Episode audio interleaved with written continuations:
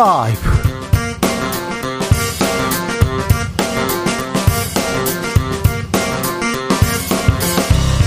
(2023년 10월 18일) 수요일입니다. 안녕하십니까. 주진우입니다. 윤석열 대통령 국민의힘 새 지도부와 만나 국민은 늘 무조건 옳다고 말했습니다. 그런데 왜 그러셨어요? 왜 그런 분들만 기용하셨어요? 라고 묻고 싶습니다. 이준석 전 대표 윤 대통령 자성 필요하다고 다시 한번 강조합니다. 그러면서 대구가 바뀌어야 한다면서 천하람 밀어달라 이렇게 얘기했습니다. 천하람 전남 순천갑 당협위원장은 어떻게 생각하고 있을까요? 직접 들어보겠습니다. 선거에서 승리한 민주당 상황도 복잡합니다. 이재명 대표 사법 리스크 여전하고요. 계속 재판 이어집니다. 그리고 김남국 의원, 조응천 의원과 이렇게 부닥칩니다. 친명과 반명은 오늘도 설전을 이어갔는데요. 더불어민주당 양이원영 의원에게 들어보겠습니다. 가자지구 민간병원에 공습이 있었습니다. 최소 500명이 사망했다는 보도 이어지고 있는데요. 요르단은 바이든과 사자 정상회담 바로 취소했습니다. 이스라엘과 하마스 간의 전쟁, 전쟁의 향방은 어떻게 될지 지금은 글로벌 시대에서 짚어보겠습니다. 나비처럼 날아 벌처럼 쏜다. 여기는 주진우 라이브입니다.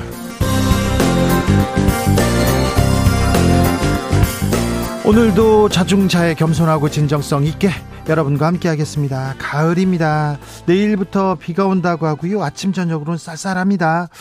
음, 가을입니다. 멀리서 비로 봅니다. 제발 아프지 말라고요.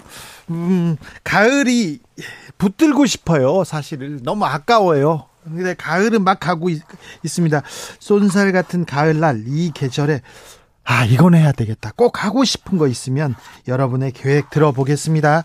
문자는 샵 9730 짧은 문자 50원, 긴 문자는 100원이고요. 콩으로 보내시면 무료입니다. 그리고 02로 전화가 오면 주진우 라이브 크게 외치셔야 됩니다. 주진우 라이브 잘 듣고 있습니다. 이렇게 얘기해 주시면 아, 국민의 방송, 정성을 다하는 방송 KBS 라디오 주진우 라이브에서 네, 더 열심히 하겠다는 거 또 다짐합니다.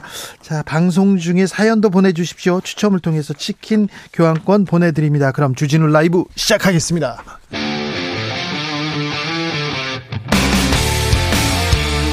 탐사보도 외길 인생 20년. 주 기자가 제일 싫어하는 것은?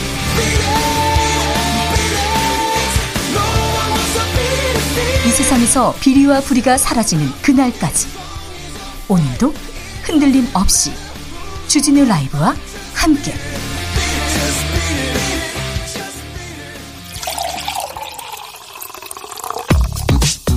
진짜 중요한 뉴스만 쭉 뽑아냈습니다. 주스 정상근 기자 어서 오세요. 안녕하십니까. 가자 지구의 한 민간 병원에 공습이 있었습니다. 네, 가자지구 가자시티의 알 아흘리 아랍병원이 공습으로 폭발했습니다. 어, 최소 500명이 숨진 것으로 전해졌는데요. 이 부상자도 수백 명에 이르고 건물 잔해에 깔린 사람도 수백 명에 이른다라고 합니다. 어, 사망자는 더 늘어날 전망입니다. 어, 이 병원은 이스라엘군의 공격을 피해 가자지구 민간인들이 대피한 장소입니다. 어, 그러다 보니 사망자의 상당수가 어린이들인 것으로 알려졌습니다. 병원과 국제기구 시설은 대표적인 공격 금지 대상입니다. 아니 병원에 공습하다 하다니 병원에서 민간인들 어린아이들 이렇게 학살하다니 누가 이런 일을 벌인 겁니까? 이스라엘과 하마스 모두 상대방의 소행이다라고 주장하고 나섰습니다. 그런데 외신에서는 이스라엘이 공습했다 이 얘기 나오던데요? 어, 그런데 이스라엘군이 성명을 내고 이 병원이 공격당했을 때 적이 이스라엘을 향해 쏜 로켓이 병원 부근을 지나갔다 이렇게 주장했습니다. 네타냐후 이스라엘 총리도 야만적 테러리스트들이 병원을 공격했다라고 주장했습니다. 이 팔레스타인은 이스라엘의 소행이라고 주장했습니다. 이 마무드 아바스 팔레스타인 자치정부 수반은 끔찍한 전쟁 학살이라고 말했고요. 하마스는 명백한 전쟁 범죄라고 비난했습니다. 이스라엘 군이 어, 하마스 로켓이 병원 부근을 지나갔다. 이렇게 얘기하지 않습니까? 아니, 하마스가 공격했으면 하마스가 공격했다고 얘기했지. 지나갔다. 이렇게, 아, 성명을 냈겠어요? 요르단에서는 당장 바이든 대통령과의 정상회담 아, 중단한다고 했습니다. 네, 조금 전 조, 조 바이든 미국 대통령이 이스라엘 텔 아비브에 도착했다는 보도가 나왔습니다. 예. 이 바이든 대통령은 네타냐후 이스라엘 총리에 이어 요르단을 방문해서 압둘라 2세 요르단 대 국왕, 압델 이집트 대통령, 마무드 팔레스타인 자치정부 수단과 회담을 할 계획이었는데 중동 지도자들이 이 회동을 취소했습니다. 네. 아, 이스라엘 전쟁은 어떤 국면에 접어들지 바이든 대통령은 어떤 역할을 하게 될지 잠시 후 2부에서 지금은 글로벌 시대에서 자세하게 분석해 드립니다. 어 이런 상황에서 시진핑 중국 국가주석은 푸틴 러시아 대통령 만났습니다. 네, 시진핑 주석과 블라디미르 푸틴 러시아 대통령이 오늘 이 중국 베이징에서 정상회담을 열었습니다. 올해 두 번째입니다. 어, 시진핑 주석은 푸틴 대통령을 오랜 친구라고 지칭했고요. 어, 중국은 러시아와 함께 강대국의 역할을 구현해 세계 공동 발전에 힘을 보태기를 원한다라고 말했습니다. 네. 이 푸틴 대통령 역시 시진핑 주석을 친애하는 친구라고 지칭하면서 어, 긴밀한 외교 정책 협조가 필수적이다라고 말했습니다. 네, 전쟁 상황에서 또 중국과 러시아는 어떤 행보를 보일지도 궁금합니다. 이 부분도 자세히 살펴봅니다. 아, 이 부분도 살펴봐야 됩니다.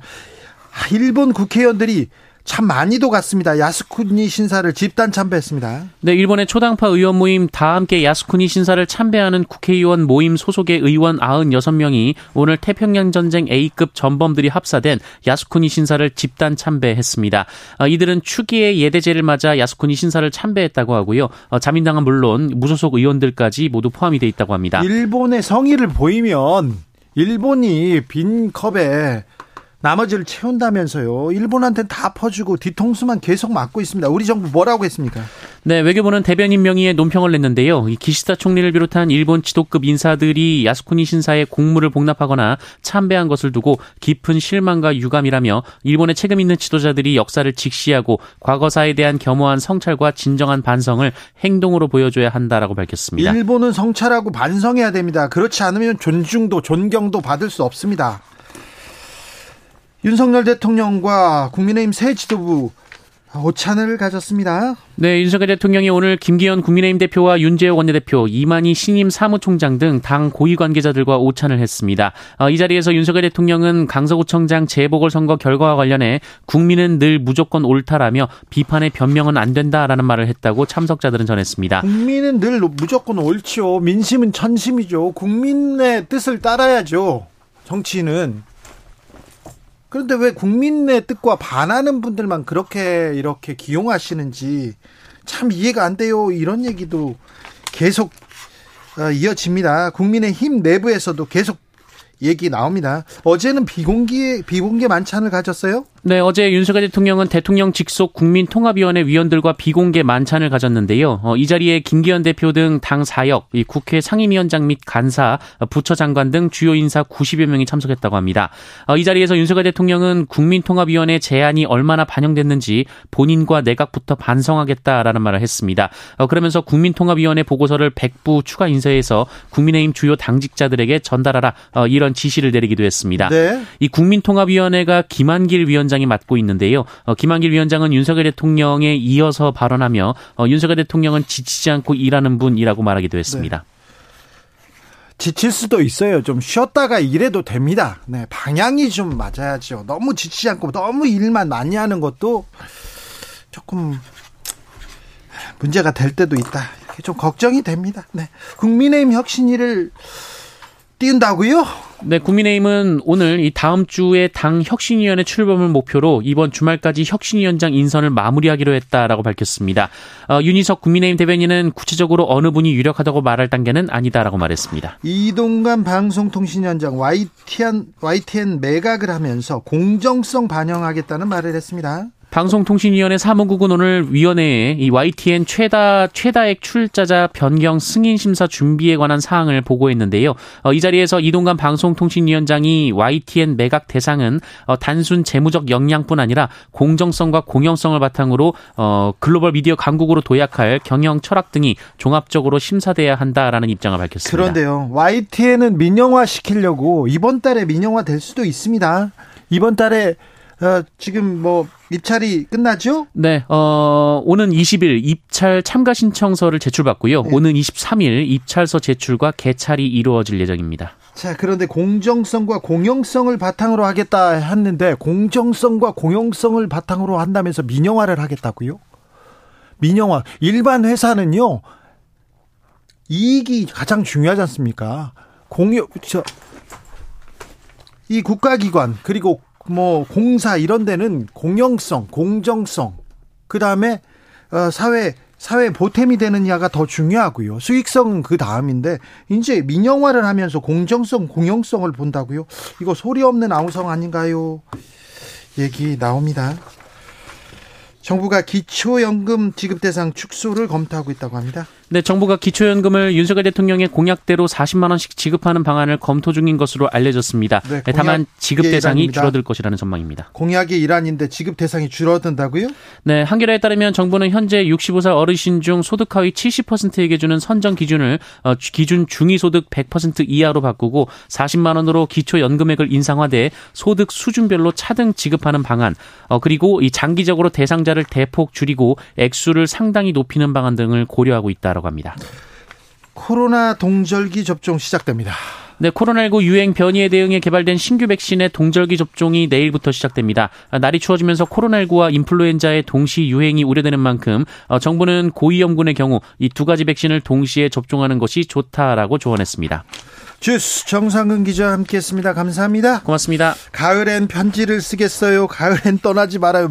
얘기가 많은데요. 가을에는 꼭 하고 싶어요.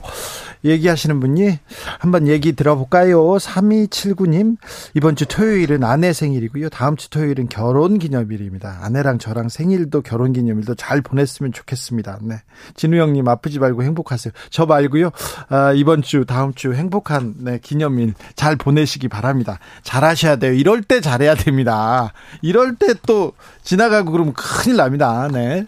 8430님, 거리를 걷는데요. 은행나무로 온통 길이 노랗게 물들었더라고요. 아무것도 안 해도 그냥 걷기만 해도 행복해지는 가을입니다. 짧기만 한 가을. 걸어보세요. 그래요. 가을은 걸어야 하는데, 하늘도 봐야 되는데, 걷기만 해도 행복해지는 가을입니다. 아, 8430님은 올해 참 열심히 잘 이렇게 보람차게 잘 보내셨나 봐요. 걷기만 해도 힘들어요. 이런 분들 많은데 요새. 걷기만 해도 쓸쓸해요. 얘기하는데. 2122님께서 올 가을에는 연애하고 싶습니다. 주변 친구들은 다 결혼하고 아이들도 하나둘씩 있거든요. 아무래도 혼자 미혼이다 보니 친구들과 점점 멀어지게 됩니다. 아, 네. 비공식 연애학 박사 김재동 씨 모셔가지고 어떻게 하면 연애하는지 한번 저희가 한번 어, 생각해 보겠습니다. 연애하는 법에 대한 고민도 좀 해야죠. 연애해야죠. 네. 헤어지지 말아야 되는데. 네. 9232님, 가을 낚시는 꼭 해야 됩니다. 방어 등 갓 낚아서 먹는 거, 먹는 거, 무엇보다도 바꿀 수 없습니다. 그러니 여보 주말에 낚시 가도 좀 이해 좀 해줘. 네, 얘기하는데. 아, 네. 또 낚시도 가을 낚시도 가야죠. 네. 8246님 남은 가을에 캠핑을 열심히 하고 싶어요. 호캉스는 언제든지 할 수 있지만 타닥타닥 모닥불에 고구마 구워 먹으면서 별을 볼 수 있는 날은 1년 길지 않거든요. 얘기하는데 가을 캠핑 추천하시네요. 751 7910님께서 올해 30권 책을 읽기로 목표를 세웠는데 아직 17권밖에 못 읽었습니다. 독서의 계절 가을에 더욱 분발하겠습니다. 화이팅 하십시오. 8891님 가을 오니까요. 김장할 결심해야 되겠어요. 음, 고춧가루, 소금, 멸치액젓, 새우젓, 마늘 준비해야 됩니다. 네. 어, 5145님께서 02로 전화 와서 받았어요. 인터넷 바꾸라고 막 인터넷 바꾸라는 전화인 줄 알았는데 어 그냥 어 참 그래서요. 아, 네. 정치율 조사기가 그 조사가 아니었군요. 인터넷 바꾸세요. 이 전화가 왔는데, 그래서요, 5시엔 주진우 라이브 정치해요. 이렇게 말했어요. 네, 잘하셨어요. 네, 훌륭하십니다.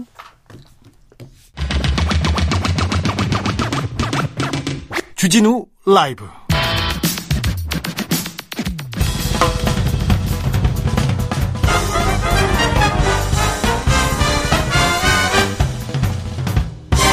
훅 인터뷰. 모두를 위한 모두를 향한 모두의 궁금증 훅 인터뷰. 아, 윤석열 대통령 국민의힘 새 지도부와 만나서 통합을 강조했습니다. 국민이 늘 언제나 옳다 이런 얘기도 했는데요. 이준석 대표는 더 윤석열 대통령 더 반성하고 자성해야 된다 이 얘기를 했습니다. 그러면서 대구에서 천하람을 밀어줘야 된다 이런 얘기도 했는데요. 아 대체 국민의힘에서는 어떤 바람이 불고 있는지 들어봅니다. 천하람 국민의힘 순천갑 당협위원장 어, 나와 계시죠? 네, 안녕하세요. 천하람입니다. 네. 이준석 전 대표가 대구가 천하람을 밀어달라 이렇게 얘기했습니다. 무슨 얘기입니까? 어, 얘기한 배경은 네. 이제 대구에서 어, 그냥 권력에 아부하는 뭐 그런 살찐 고양이들을 키우지 말고 한 사람의 정치인이라도 좀 제대로 된 사람을 키워야 된다라고 하면서 네. 이제 저를 예로 들어준 것 같아요. 네. 뭐 일단 기본적으로 저를 높게 평가해 준 거니까 뭐 고맙게 생각은 하고요. 다만 뭐 글쎄요. 뭐 그, 저는 뭐 오늘도 지금 당장도 순천에서 또 열심히 활동하고 어 순천 시민들 만나 뵙고 그러고 있기 때문에 뭐 당연히 뭐 현재는 순천 선거에 전념하고 있는 그런 상황입니다. 현재는 순천 선거에 전념하고 있는데 대구가 밀어 천하람을 밀어주려면 천하람이 네. 대구로 가는 거 아닙니까?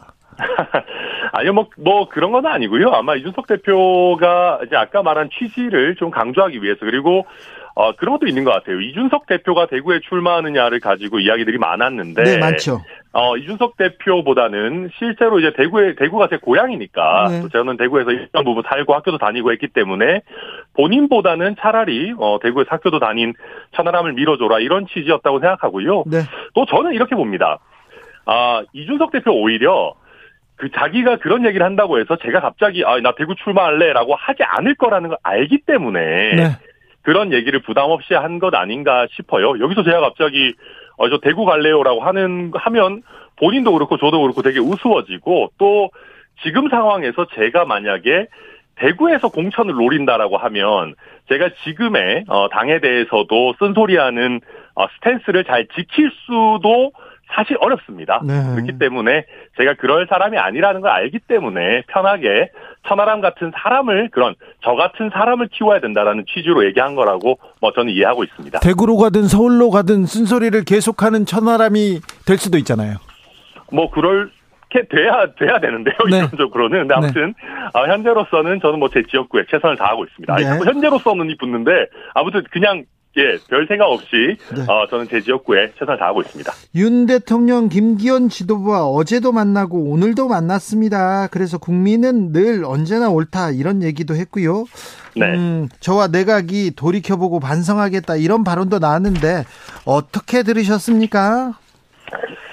어, 이런 말씀을 그냥 이렇게 이제 기- 우리 당 지도부나 아니면 뭐 국민통합위원회 앞에서 할 게 아니라, 어, 제대로 국민들 앞에 기자회견을 해서 말씀하시는 게 좋을 것 같습니다. 그리고, 어, 좀 지금까지 있었던 부분들 중에서 반성하거나 좀 바- 바로 잡아야 될 것들을 구체적으로 언급하시면서 이런 말씀을 해야 조금 더 와닿을 것 같고요. 특히 네. 또 이번 당 지도부의 만남은 사실은 김기현 대표 체제가 연장되는 거에 대해서 힘을 실어주기 위한 목적이다라는 해석들이 많이 나오지 않습니까? 네. 예, 그런 만남의 자리에서 뭐 우리가 좀 더 잘해야 된다라는 얘기는 아무래도 조금 임팩트가 떨어지는 것 아니냐. 네. 네. 오히려 안정, 실제로는 안정을 강조하시면서 이제 좀 표현만 변화를 말씀하신 게 아니냐 하는 생각도 듭니다. 네. 국민은 늘 언제나 옳다 이렇게 얘기하는데 좀 국민의 눈높이에서 국민들이 원하는 사람이 있을 텐데 꼭 국민 생각과 좀 반하는 사람들을 기용하는 어, 경향이 있었어요. 어, 뭐 특히 이제 저는 좀 아쉬운 대목들이 그런 겁니다. 네. 그러니까 우리가 어, 과거에 문재인 정부 때 어, 조국 전 장관에 대해서 우리가 사실 내세웠던 기준들이나 아니면 그 외에도 여러 장관 후보자들에 대해서 우리가 굉장히 매섭게 비판했던 점들이 있었어요. 네. 그 기준들을 우리가 고스란히 잘 지키고 또 저희 선거 과정에서 대통령께서도 낙하산 인사 이런 거 없을 거다라고 하셨는데 그때 했던 약속들을 조금 더 잘 지켰다면은 국민들께서 높은 평가를 받고 있었을 텐데 네. 지금부터라도 저희가 내로남불하지 않고 어, 민주당에게 겨눴던 잣대를 우리에게도 겨눠야 된다 뭐 생각합니다. 7419님께서 윤석열 대통령 정책 기조가 바뀌었는데 야당 대표도 만날까요? 이렇게 물어봅니다. 정책 기조가 바뀐 건 아닌 것 같은데 앞으로 그런데 야당과도 얘기를 하고 정치를 복원할 수 있을까요? 어, 저는 뭐 필요하다고 봅니다. 특히 오늘 대통령께서 이제는 어, 뭐 2년보다는 뭐 민생에 집중해서 이렇게 좀 정부를 운영해야 된다라는 취지로 말씀하셨는데 네. 어, 저는 뭐 환영하고요. 당연히 그렇게 해야 되는 거라고 보고 또 그 야당 대표를 만나는 문제도 꼭 1대1로 만나지 않아도 괜찮을 수 있습니다. 뭐, 외, 중요한 외교 순방이라든지 아니면 뭐, 어, 대법원장이나 헌재 소장 같이 중요하게 국회의 동의를 받아야 되는 그런 어, 안건들이 있을 때, 네. 뭐 야당 대표, 원내대표 좀 1대 다수로 만나가지고 뭐이그 만찬 하시거나 이래도 되는 거거든요. 네. 저는 대통령께서 예전에 뭐 소주 한잔 하면서 편하게 야당 인사들도 불러서 어, 대화 나누고 하겠다 그러셨는데 그런 장면들 보여주면 국민들께서도 조금 더 힘든 어, 삶이지만은 그래도 조금은 더 희망을 가지실 수 있지 않을까 생각합니다. 네. 혁신위원장을 아, 찾아서 혁신위를 띄우겠다 이런 얘기가 나왔어요. 어떻게 들으셨습니까? 아 김은경 혁신이 비슷하게 될 것 같아요. 아 그래요? 그러니까 왜냐하면 이 당 대표가 있는 상황에서 혁신위를 띄운다라고 네. 하게 되면 이것 이 최고위와 혁신위의 권한 분배라는 게 되게 애매해지는 경우들이 많습니다. 네. 그리고 지금 이제 김기현 대표가 뭐 혁신을 하겠다라고 말씀하셨지만 이번에 임명직 그 당직자 새롭게 임명하시는 거 보면은 그다지 이제 위기감이 그렇게 많이 올라와 있는 것 같아 보이지 않아요. 예. 아직까지도 불편한 선택을 하고 계시는 것 같지는 않습니다. 네. 그런 상황에서 혁신위를 만든다고 한들 과연 그 혁신안을 제대로 받아들이기 드리기나 하겠는가? 그리고 그 혁신위에서 정말 제대로 된 이야기들, 우리 정말 뼈 때리는 스스로 뼈 때리는 얘기들이 과연 나올까? 저는 글쎄요 쉽지 않은 상황이라고 봅니다. 지금 그런데 국민의힘에서는 쇄신 개혁보다 하, 이준석 전 대표 때리기, 이준석 대표의 를 둘러싼 논란이 더 뉴스가 됩니다. 이거는 어떻게 보고 계신지요? 어, 그러니까 지금 이제 사실 선거 진게 네. 이준석 대표 때문이겠습니까? 만약에 이준석 대표가 네. 원래 이길 만한 강서구청장 선거를 17% 이상 차이로 질 수 있도록 만든다고 하면은 네. 더더욱이나 그 정도 능력이 있다라고 하면 이준석 대표랑 척을 지면 안 되겠죠. 네. 그런 건 아닐 겁니다. 이준석 대표는 실제 국민들이 갖고 계신 생각을 어 남들이 예, 뭐, 무서워서 못하는 이야기를 할 수 있을 뿐이죠. 그러니까 용기가 있을 뿐입니다. 그렇다고 하면 어, 정말 국민들이 지금 우리가 선거에서 대승하고 있고, 뭐, 국민의힘의 어, 총선 전망이 아주 밝은 상황이 아닌데, 국민들의 민심을 제대로 전달하는 스피커나 메신저가 있다면 그 이야기를 들어야 되는데, 그 이야기가 권력자나 아니면 당 주류가 보기에 불편하다고 해가지고, 배척하는 그런 태도를 계속 유지하는 거죠. 네. 근데 이준석의 목소리는 우리가 뭐 배척하고 뭐 쫓아내고 음소거하고 할 수 있을지 몰라도 이준석이 대변하는 국민들의 목소리까지 어떻게 우리가 배척할 수 있겠습니까? 그래서 지금이라도 이준석이 좋고 나쁘고를 떠나서 이준석이 하는 얘기 중에 국민들의 공감을 받을 만한 얘기들은 적극적으로 아, 채택을 해야 되는 거죠. 그런데 이준석 전, 전 대표는 선거 전에 아마 탈당의 길을 신당 창당의 길을 뭐 무소속의 길을 가게 될 거야 이렇게 얘기하는 사람들이 많습니다. 어, 글쎄요. 뭐, 그거는 좀 더 지켜봐야 되는 문제인 것 같고요. 그리고 이준석 대표가 정말로 국민의힘이라고 하는 당에 대해서 애정이 없다면 저는 이 정도로 기자회견까지 자처하면서 어, 당의 어떤 노선에 대해서 어, 본인의 어, 뭐 조언이라고 할까요? 아니면 본인의 그 이야기를 할 이유도 없다고 생각합니다. 네. 어, 그래서 지금 이제 이준석 대표로서는 당의 노선을 바꾸기 위한 뭐 최선의 노력을 하고 있는 그런 과정 아닌가 저는 네. 뭐 그렇게 평가합니다. 선거 패배 이후에 의대 정원 확대된다 이런 얘기가 계속 나옵니다. 그리고 보수 신문에서는 계속해서 기획 기사로 내보내고 있는데요. 네. 이 부분은 어떻게 보시는지요? 어, 이 부분 지금 이제 아직까지 확정된 안은 없는데요. 예. 지금 보면 어, 의사 정원 확대 뭐 필요한 부분 논의해야 되겠죠. 예. 그러, 그와 동시에 저는 특히 지금 전라남도에서 생활하고 있기 때문에 네. 어, 지역에 우수한 의사들이 올 수 있도록 하는 그 지역 수과와 관련된 부분들 그리고 어, 정말 비인기 바이탈과라고 하죠. 응급 의료를 포함해 포함해서 뭐 흉부외과라든지 바이탈과에 대한 수과 현실화도 동시에 논의해야 된다고 보고요. 예. 그와 동시에 그럼에도 불구하고 또 의사 지금 초고령화 사회에서 어 의료 어 수요가 늘어나는 부분이 있다면 저는 뭐 의사 정원 확대도 논의할 수 있다고 봅니다. 네, 덧붙여서 어 순천 같은 경우에는 항상 의대 유치가 수건인데 네. 어 의대가 없는 전라남도 같은 경우에 뭐 네. 전라남도뿐만 아니라 여러 어, 지역의 또 의대 신설 같은 부분도 논의할 수 있지 않나 뭐 그렇게 생각하고 있습니다. 5169님께서 선거 실패 원인을 반성하지 않고 이준석 대표에게 눈을 돌리게 하는 건 아닐까요? 이렇게 지적하신 분도 있어요. 뭐 그런 의도가 전 있는 것 같아요. 예. 네, 특히 안철수 의원 같은 경우도 본인의 어떤 중도나 아니면 젊은 층에서의 소구력이 네. 예전 같지 않은 부분을 좀 이준석 대표 때리기를 해가지고 네. 좀 전통적 지지층의 지지로 메꾸려고 하는 거 아닌가 저는 뭐 그런 생각도 듭니다. 네. 하태경 의원이 띄운 수도권 중진들 수도권 험지 험지로 가야 된다 이 얘기에 대해서는 어떤 얘기가 있습니까?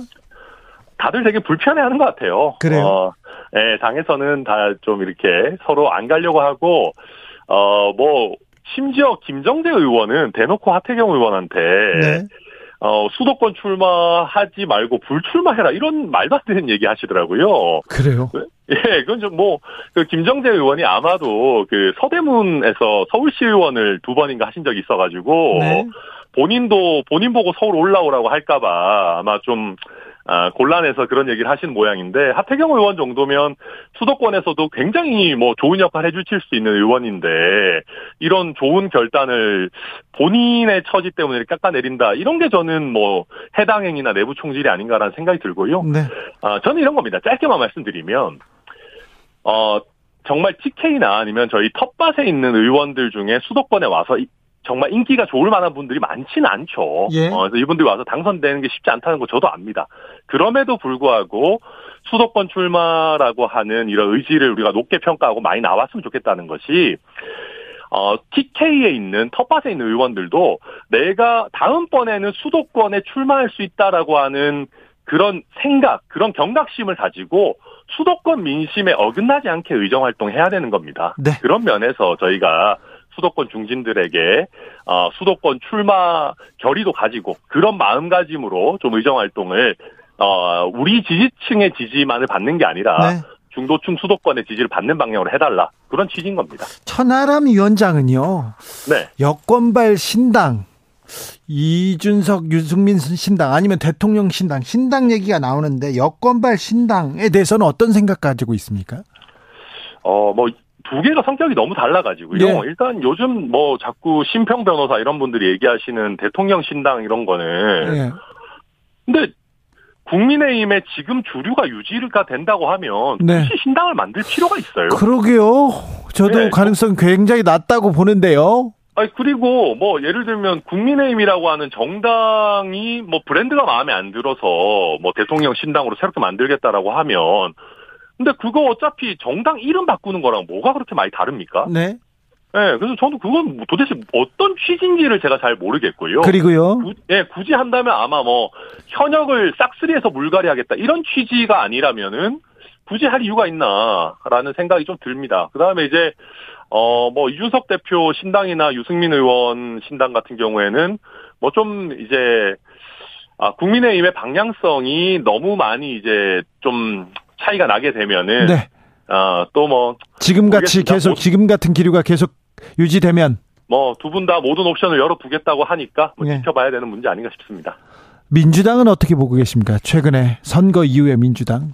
어 원래는 이제 친명과 비명으로 거기도 노선 갈등이 있었을 텐데 예. 지금 같은 경우에는 비명계가 좀 굳이 당을 깨고 나가서 신당을 만들어야 될 명분도 별로 없어졌고요. 네. 이재명 대표 어, 구성회사 기각 이후에 그리고 어, 지금 수도권 판세가 민주당에 기본적으로 나빠 보이지 않기 때문에 어, 공, 경선만 공정하게 이루어진다라고 하면 그분들이 뛰쳐나와야 될 실익도 별로 없을 겁니다. 네. 그래서 현재로서는 어, 여러 가지 면에서 민주당보다는 국민의힘이 위기에 처해 있다 이렇게 봅니다.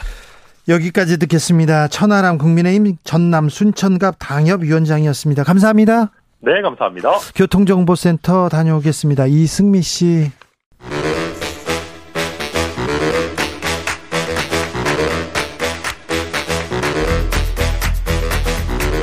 이것이 혁신이다. 여야를 내려놓고 관습을 떼버리고 혁신을 외쳐봅시다. 다시 만난 정치 공동 혁신구역.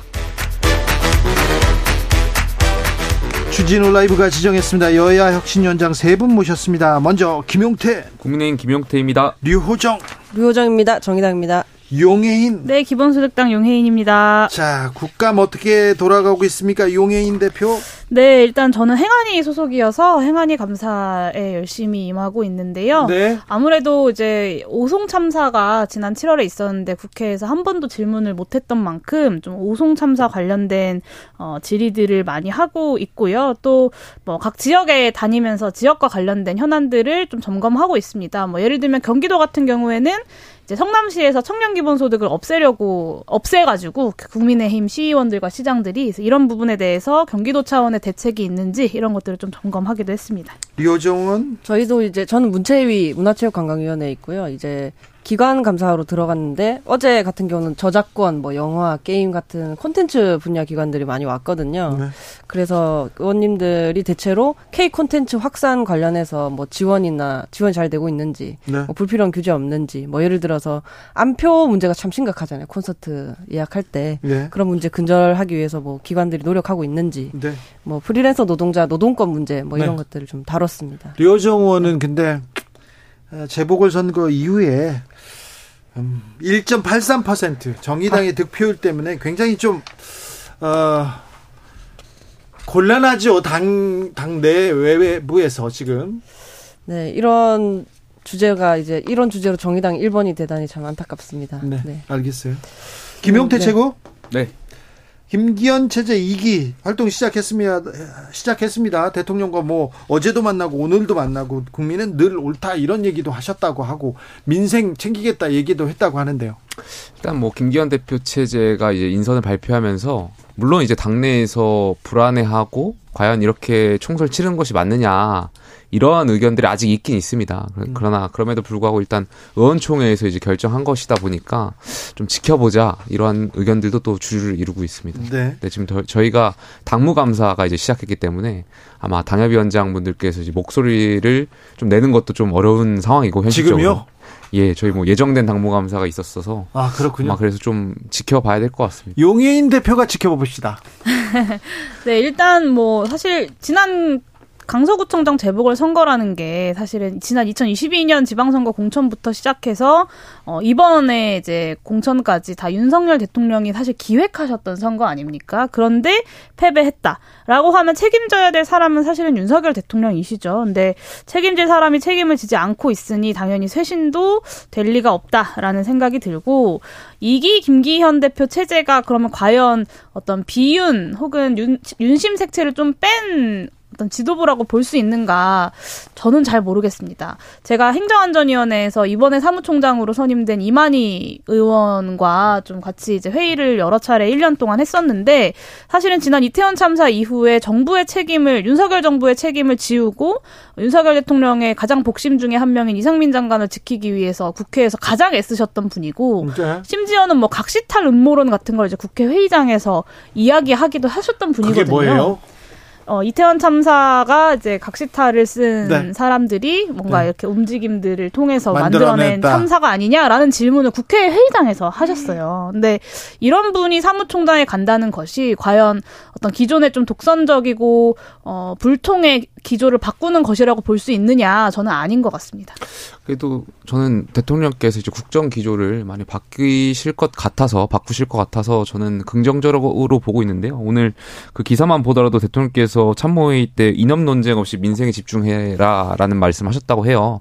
그러니까 올해 뭐 대통령께서 이제 이념이 중요하다고 말씀하신 바가 있고 논쟁을 주도했죠. 예, 근데 뭐 그것이 강서구청장 선거에서 결국에는 중요한 것은 민생이다. 네. 국민들 정말 먹고 살기 어렵고 경제를 책임져야 할 집권 여당과 정부 좀 역할 해달라는 주문이 있었고 예. 대통령께서 어쨌든 거기에 대해서 저는 국민의 목소리에 괴모하게 이제 바뀌시려고 하시는 것 같아서 저는 조금 더 여당에 대해서 어, 국민들께서 더 지켜봐 달라는 말씀을 좀 드리고 싶습니다. 저도 뭐 만약에 친윤 가고 친윤 오는 거면 뭐 이, 이기라고 부르는 건 좀 적절하지 않고 일기 플러스 정도로 부르는 게 맞지 않나 그런 생각이 좀 들고요. 어, 사실 근데 또 그런 생각도 한편엔 들었어요. 어쨌든 뭐 이념 논쟁을 이끌어왔지만 저렇게 말, 말씀을 하시는 것이라도 임명직 뭐, 지, 뭐 당직자들이 사퇴하고 뭐 김기현 대표가 잘하겠다고 이야기를 하고 하는 것들이 사실 정의당에는 지금 아무런 변화가 없는 상태이기 때문에 하는 네. 척이라도 하니까 좀 나은 거 아닌가 싶기도 하더라고 이제 정의당 입장에서 논평하기가 참 애매해졌습니다.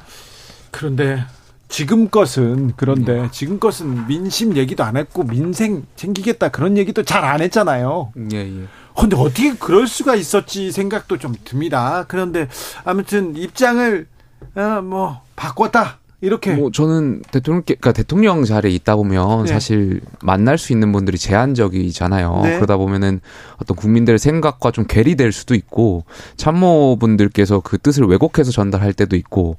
근데 어쨌든 선거를 통해서 이제 대통령께서 이 사실을 직시하신 것일 테고 저는 뭐 대통령이 집권하시면서 물론 잘한 것도 있겠지만 잘못하는 부분도 분명히 있을 수 있고 그렇다면 수정해 나가는 것이 굉장히 중요하다라고 생각하는데 네. 대통령께서 저는 바뀌실 수 있다라고 생각합니다. 네, 뭐 기조 국정운영 기조 불통의 기조를 바꾸신다면 뭐 환영할 만한 일이겠으나 네. 사실 국정 운영 기조를 바꾼다고 하면 지금까지 무엇이 부족했고 앞으로는 뭘 어떻게 잘 하겠다라는 것을 이제 밝히셔야 하지 않겠습니까? 그리고 그 과정에서 부족했던 부분들에 대해서 국민들 앞에 송구하다. 좀 어떤 그런 사과의 메시지들도 필요하고 특히나 이태원 참사 일주기를 앞두고 있는 지금 지난 1년 동안 이태원 참사 유가족들을 거의 방치하다시피 했던 것에 대해서도 사과하고 좀 이런 구체적으로 달라진 모습들을 보여주셔야 되는데 과연 어 이제 얼마 남지 않은 이태원 참사 일주기에서 그리고 앞으로도 어 윤석열 대통령께서 달라진 모습을 보여주실지 저는 사실 지금 국정감사에서 여당 의원들이 하고 계신 모습들을 보면 어, 별로 그렇게 크게 기대가 되지 않습니다. 뭐, 언론에 대해서, 어, 뭐, 편파적이다라고 흔드는, 심지어는 자기 당의 의원들조차도 우리랑 입장이 다르다라고 우리라는 표현을 써가면서 국정감사장에서 갈라치기를 하는 걸 보면 저는 앞으로 정부 여당이 크게 달라질 거라고 기대하기는 좀 어려운 것 같습니다. 그래도 기대해 주세요. 저는 뭐 용인 의원님 지적하신 대로 네. 이태원 참사 관련해서도 분명히 정부에서 메시지라든지 이런 네. 걸 내실 거라고 저는 믿고요. 네. 아, 저도 제 자리에서 여당에서 이제 대통령께서 국민을 향해서 더 사랑받으실 수 있도록 네. 어, 저도 제 자리에서 목소리 계속 내겠습니다. 바뀌실 겁니다. 예. 근데 김용태 최고위원 얘기를 좀 믿고 싶은데 믿고 싶은데 당내에서는 자 우리가 민생 민생으로 나아가겠다 민생 챙기겠다 어려워하는 서민들 손 잡아주겠다 이런 얘기보다는요 이준석 잡아보겠다 이런 얘기가 더 많아요. 그건 뭐 당- 당, 당내에서 지 금 이준석 전 대표가 저기 출마한 줄 알겠어 사람들은. 그건 당내에서 뭐 주류 의견은 지금은 지금 상황의 주류 의견은 아니고 안철수 전 의원께 아니 안철수 의원께서 예. 어 이제 그 강서구청장 보궐선거의 패배의 원인을 이제 이제 이준석 전 대표를 향해서 하면서 제명 뭐 청원도 받고 있고 그런 게 이제 불거져서 그런 것이지 예. 어 주류에서는 뭐 천혜자 뭐 이런 건 아닌 것 같습니다. 어, 뭐 대통령은 뭐 이제 사과를 하고 뭐 사과를 하고 뭐 변해야 하고 이런 생각을 하실지 모르겠지만 아마 그 내부에 계신 분들은 여전히 머릿속에 공천을 머릿속에 담고 있는 게 아닌가 싶어요. 왜냐하면 이번에 안철수 의원님이 이준석 대표를 괜히 이렇게 트집 잡고 계시잖아요. 그런 거 보면서 뭔가 얻는 게 있어야 저렇게 하실 텐데 도대체 뭘까? 근데 어, 얻는 거는 네. 있다고 생각해요. 왜냐하면 어. 그러니까 왜냐하면 안철수 의원님께서는 이제 민주당 계열에서 진보 계열에서 이제 있다가 국민의힘으로 오셨잖아요. 그러다 보니까 전당대회 과정을 치르다 보면 사실 저희 전통적인 보수 지지층의 어떠한 지지가 좀 약하 지지 기반이 약하다라는 것을 좀 느끼신 것 같고 아무래도 좀 이준석 전 대표를 때리면 네. 어, 저희 당에서 좀 그것을 옹호하시는 지지층들이 있기 때문에 아마 그러한 지지층들에게 뭔가 좀 어떤 연결되고자 어떤 그러니까요. 그렇게 하시는 거 아닌가라는 생각이 들어요. 그런 방식이 굉장히 이상하다고 생각하는 거죠. 근데 그런데 윤석열 대통령도 당선되었던 그 과정을 돌이켜 보면 입당하고 경선 치르는 동안 뭐 정강훈 목사에게 전화하고 전두환 씨 옹호하는 발언도 하고 어떤 소위 말하는 강성 지지자들, 극우 지지자들의 일단은 얻었어야 하는 어떤 행위들을 하셨거든요. 그러면 이준석 대표를 공격하는 행위가 일단은 마음을 얻을 수 있는 행위가 그 당 안에서 되어버린 건지. 근데, 어쨌든 간에 이거는 공천을 향한 행위이지 당 쇄신을 위한 행동들은 아니기 때문에 아, 아직 좀 멀은 거 아닌가 하는 생각이 좀 들더라고요. 네, 저는 사실 뭐당 쇄신에는 전혀 도움이 안 되는 그 싸움이다, 갈등이다라는 라고 생각하고요. 사실 보수 진영, 그러니까 국민의힘 내부 문제 혁신의 핵심은 어, 국정 운영 방향에 대한 당의 평가를 어떻게 할 것인가 이게 핵심인데 사실 이준석 전 대표와 안철수 의원 사이의 갈등은 그 핵심을 찌르는 갈등은 아닙니다. 그래서 뭔가 좀 사심이 많이 섞여 있는 듯한 갈등은 국민들로 하여금 좀 피로감을 누적시키는 갈등인 것 같고 특히 안철수 의원 같은 경우는 좀 평소에 언행과 전혀 다른 모습들을 보이고 계셔서 저는 좀 당혹스럽고 좀 표현도 굉장히 거칠어지고 있는 것 같아서 좀 우려스럽습니다. 좀, 어, 좀 진중하고 책임 있는 언어를 사용하는 게 정치인으로서 보여줄 수 있는 새 정치가 아닌가 싶은데 요즘에는 그런 모습들은 그냥 아예 포기해버리신 것이 아닌가 뭐 이런 생각이 좀 듭니다. 저는 용인 의원하고 이제 류정 의원 말씀에 동의하고요. 한 저희가 선거에서 어쨌든 졌고 집권 여당이면 책임을 져야 되는 정당인데 사실 이 두 분이 누가 원인을 떠나서 어 계속 이렇게 싸워지는 것을 언론에 비춰지고 또 그런 서로가 서로를 향해서 쓰는 언어나 이러한 수준이 네. 뭔가 국민들이 느끼기에는 뭔가 서로가 조롱하는 듯한 그런 언어를 쓰는 것은 집권 여당의 일원으로서는 좀 적절하지 않은 것 같아요. 그래서 그래도 다행히 이제 많은 분들께서 그만하라고 하셔가지고 확전이 되어가는 건 아닌 것 같아서 네. 좀 그렇게 보고 있습니다. 김용태 최고 하나만 물어볼게요. 또 곤란한 질문 하시려고. 이준석 전 대표 대구로 갈 가능성이 있습니까? 어, 지금 상황에서는 없다라고 생각하는데 가능성은 뭐 있을 수 있다라고 봐요. 가능성이 이 있다. 자, 천하람 위원장도 대구로 갈 가능성이 있습니다. 내년 총선에서 말씀하시는 건가요? 아니 저는 제 개인적으로 천하람 위원장하고 개인적으로 이제 이야기를 하다 보면 네. 이번 선거만큼은 어쨌든 순천에서 치르겠다라는 의지가 확고했어서 자. 순천에서 있지 않을까. 하지만 가능성은 늘 열려 있지 않나 알겠습니다. 그렇게 생각해 봅니다. 선거에서 이긴 민주당, 민주당은 좀 표정 관리를 하고 있습니다. 또 어, 굉장히 뭐 정제된 언어로 좀 신중한 모습을 보이기도 있어요. 보이고도 있으나 또 비명과 또 친명 간의 갈등은 또 계속됩니다. 오늘도 종천 의원하고 어, 무소속이죠. 이제는 이제는 무소속인데 김남국 의원하고 또 한판 했습니다. 한 판 했다. 죄송합니다. 설전을 벌였는데 아 어찌 보시는니까? 글쎄 역설적이게도 저는 민주당은 이재명 대표의 사법 리스크를 덜어내면 국민의힘에 비해서 총선을 치르는데 좀 유리하다라고 생각해요. 네. 그러니까 국민의힘은 전선이 굉장히 넓어요. 집권 여당이고 책임져야 어, 될 예, 부분도 많아요. 예, 하다 보니까 뭐 각 정책 어떤 사안 사안마다 이것을 끌고 가면 사실 선거에서 불리하게 작용할 수도 있는데 민주당은 그에 비해서 이재명 대표에 대한 사법 리스크 하나가 좀 도드라져 있는 것 같아서 네. 근데 민주당이 여기에 대해서 이제 결심을 해야 되는데 결심을 어떻게 할지는 잘 모르겠어요. 뭐 여러 뭐 친명계 의원들이 워낙 지금 당을 장악했고 과연 이재명 대표를 드러내고 선거를 치를 수 있을 것이냐 여기에 대해서는 회의적이어서 뭐 그런 한편에서는 또 여당으로서 다행이라고 생각하기도 합니다. 용해인 대표? 네, 사실 요즘에는 이제 재판 리스크 민주당에 대해서 재판 리스크 이런 재판이 계속되고. 하더라고요. 네. 근데 처음에는 사실 사법 리스크도 되게 낯선 말이었는데 이제는 재판 리스크라는 말도 나오는 걸 보고 참 흥미로운 표현이다라고 생각을 했어요. 근데 이게 사실 구속영장 기각으로 어느 정도 이재명 대표의 사법 리스크가 좀 해소되었다라는 세간의 평가들이 나오니까 어떻게든 좀 다른 리스크를 어, 붙여보려는 시도가 아닌가 싶은 생각이 좀 들고 어쨌든 그 민주당에서 뭐 조홍천 의원님과 김남국 의원님이 설전을 하시는 자세한 내용은 제가 뭐 좀 들여다보지는 못해서 언급하기는 좀 어렵겠습니다만 뭐 지금이야말로 특 특히 이럴 그 지난 선 재보궐 선거에서 승리한 지금에야말로 다음 총선까지 어 야당이 이 윤석열 정부의 퇴행을 어떻게 막을 것인가 그리고 우리의 비전이 무엇인가를 두고 어 좀 건전한 논쟁들이 펼쳐져야 총선에서의 승리라 야당의 승리라는 것도 가능한 것이 아닌가라는 말씀을 좀 드리고 싶습니다. 사법 리스크 가고 재판 리스크 오니까 참 또 지겨워지려고 할, 하실 것 같은데요. 좀 민주당은 재판 리스크 대비 안 했으면 좋겠어요. 왜냐면 이제 방탄 프레임도 벗었잖아요. 네. 이제는 법원의 시간이고 개인적으로는 이재명 대표가 좀 모든 혐의에 대해서 거- 거의 무죄 나오지 않을까 전 개인적인 의견입니다만 그렇게 생각을 하고 있어요. 딱 맞는 혐의가 아직 없는 것 같고 그렇기 때문에 민주당은 이제 그냥 손을 떼고 재판은 피고인 이재명과 변호인에게 맡기는 게 좋겠다.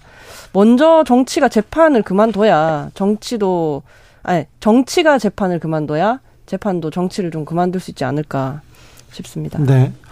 아, 또 오늘은 이재명 부부 법인카드 사적 유용 의혹으로 또 제보자가 나와서 기자회견을 갖기도 했습니다. 이 문제는 어떻게 보셨습니까? 저는 뭐 바빠서 그 기자회견 내용을 전문을 다 보지 못했는데 했다는 것도 알고 있고요. 근데 아쉽게도 왜 국정감사장에서 증인으로 채택이 되지 못했는지 그 부분이 굉장히 아쉬워요. 그분이 그래도 국정감사장에 나오셔가지고 뭐 이재명 대표를 공격하라는 것이 아니라 그냥 경기도 당시에 이제 있었던 일들을 좀 말씀하실 수도 있지 않았나 그런 생각도 좀 들고요. 또 물론 뭐 이번에 기자회견을 하셨으니까 여기에 대해서도 야당이라든지 이재명 대표의 입장도 한번 궁금합니다. 저 죄송한데 제가 그 부분을 제대로 잘 챙겨보지 못했어요. 네. 네. 용혜인 대표. 아, 네. 저도 뭐 기자회견 했다, 했다는 기사를 봤는데, 뭐 증인, 증인으로서 증언할 내용이 있으면 증언을 하도록 하는 것이 바람직한 방향이겠죠. 근데 사실 제가 국회에서 행, 그 국정감사를 진행하면서 느꼈던 답답함은 필요한 증인이라고 해서 채택하는 경우는 잘 없다. 그리고 저가 제가 이번에도 오송 지하차도 참사와 소방의 그 내부 비리, 뭐 리베이트 요구권 관련돼서 증인들을 좀 채택하고 싶었어요. 근데 이, 이 사람들은 사실 그냥 어 일, 민간인들도 아니고 다 공직에 있는 사람들인데도 불구하고 여당에서 동의해주지 않아서 증인을 채택하지 못했거든요. 근데 최근에 어 뭐 정우택 국민의힘 의원님이 뭐 이 오늘 기자회견 하신 분을 증인으로 채택하려고 한다. 뭐 행정안전위원회에서라고 하시는데 뭐 본인들이 생각하는 증인이 꼭 증언으로서 해야 할 일이 있다면 그만큼 다른 정당의 혹은 소수 정당의 의원이 채택하고자 하는 증인도 좀 존중해 주시면 좋겠다라는 말씀을 이 자리를 빌어서 좀 드리고 싶습니다. 불국감, 물국감 이렇게 그냥 여의도에서 하는 말입니다. 정치권에서. 근데 이번 정 국감은 조금 왜 힘이 없나 뭐 다른 특별한 내용이 없나 이런 얘기 좀 있어요. 왜 그런 것 같아요? 즉, 이 증인 때문에 그런가요? 아, 뭐, 증인 때문은 아닌 것 같고요. 예. 아무래도 뭐, 워낙 현안들이 많고, 또 굵직한 선거가 있었다 보니까, 사실 국회에서도, 그러니까 국회의원들도, 그리고 언론에서도 좀 국정감사 자체에 대한 집중도가 좀 떨어지는 것 같기는 합니다. 저도 국정감사를 하면서 좀 그런 걸 좀 느끼고, 절대적인 언론의 보도량도 많이 줄어든 것 같고, 또 국회에서 국정감사를 하면서도 사실은 야당의 입장에선 질문을 많이 하면 많이 할수록 좋은 거거든요. 예. 근데 이렇게 질문의 횟수가 자꾸 줄어들고 시간이 짧아지고 하는 것들은 좀 많이 준비한 사람 입장에서는 좀 많이 답답하기도 하고 안타깝기도 하더라고요. 저도 1년차, 2년차 이렇게 쭉 와서 마지막 회차가 굉장히 이제 좀 이제 이제 실력 막 보여줘야 되는데. 네, 근데 이제 언론의 주목도도 좀 떨어지고 의원님들도 그렇게 열기 있어 보이지 않는 게 지역에 가시는 것 같아요. 아, 그리고. 네, 공천 문제도 걸려 있고요. 그리고 이제 당내 경선도 같이 걸려 있어. 그건 더 빠르잖아요, 일정이. 예. 그래서 어, 의원실 인력을 또 지역으로 많이 보내신 분들도 있는 것 같고. 그래서 또 드는 생각은 그럼 국회의원의 어떤 의정 활동 그까지도 공천 심사에 반영을 해야 되는데 도대체 그런 국정감사를 잘 하는지 안 하는지는 반영을 안 하고 있다는 말인가? 그래서 이렇게 너무 쉽게 가버리시나 하는 생각마저도 좀 들더라고요. 문제가 있다고 생각합니다. 어찌 보면 가장 평가받아야 할 부분이 국정감사인데, 네. 가장 중요한 건데, 학생으로 치면 기말고사 이렇게 치르는 건데, 생각해 봅니다. 청년 정치인들은 그 정부의 의대, 의대 정원 확대 추진 어떻게 보셨어요?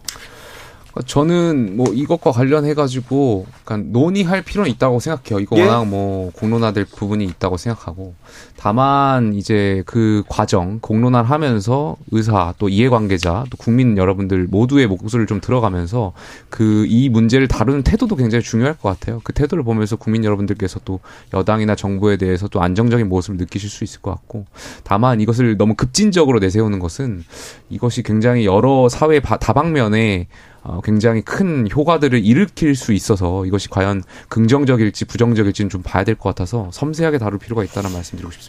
아마 지금 국민들께서 지금 의료 체계에 뭔가 문제가 있고 고치긴 해야 한다라는데 폭넓은 공감대를 갖고 계신 것 같고 의사는 의사- 부족합니다. 저 의사 수 확대가 그렇다고 충분 조건은 아니지만 적어도 필요 조건이라는 데는 폭넓은 좀 합의를 하신 것 같아요. 네. 그런 가운데서 지금 뭐 의료 이제 의사협회라든지 이런 반대에 부딪히고 있는데 어 이제 오랜만에 네. 여야가 합의할 수 있는 안건이 왔잖아요. 네. 그런 만큼 어, 연말에 조금 어, 우리가 한보 나아갈 수 있는 결론을 좀 낼 수 있었으면 용해인 좋겠습니다. 시간이 얼마 없어요? 네, 사실 문재인 정부가 2020년에 정원 확대 발표했을 때 국민의힘 주호영 원내대표가 이렇게 평지풍파를 일으켰다라고 비난했어요. 근데 네. 지금 윤내, 윤재욱 원내대표는 또 이것은 불가피하다라고 이야기하거든요. 네. 그러니까 이렇게 상황에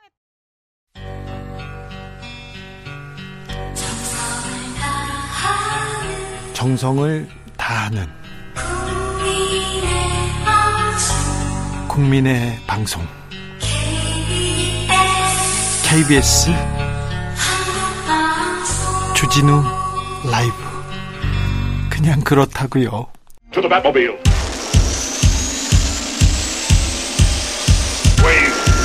Energy. 주기자의 1분 오늘 78주년 경찰의 날 기념식에서 윤석열 대통령 약자 상대 범죄 용납 안 된다. 흉악 범죄 고리 끊으라고 지시했습니다. 윤희근 경찰청장은 국민 일상을 파고드는 불안과 두려움이 경찰의 새로운 도전이 되고 있다. 흉악 범죄에 강력히 대응하겠다. 이렇게 말했습니다. 좀 강력하게 대응 좀 해주세요. 최근에 치안이 불안합니다. 불안해도 너무 불안합니다. 흉악 범죄가 너무 많이 일어납니다. 범죄를 유튜브에 홍보하기도 합니다. 그런데 조폭 유튜버들이 활개를 치고 있는데 그런데 수사를 안 해요, 경찰이. 뭐 하고 있는지 모르겠어요. 뭐에 그렇게 애쓰십니까? 경찰이 다른 데에만 신경을 쓰는 것 같아 보입니다. 어제 17일부터 개정된 시행령에 따르면 관할 경찰이 집회와 시위를 금지할 수 있는 도로에 용산 대통령실과 아 그리고 그 사저 관저를 둘러싼 이태원로와 서빙고로가 추가됐습니다. 집회와 시위 소음 단속 기준도 대폭 강화됐다고 합니다. 용산 대통령실과 관저 앞에서 경찰이 집회와 시위를 금지할 수 있게 됐습니다.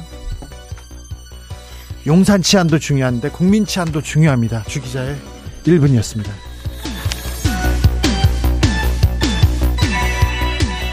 김한선 오늘 밤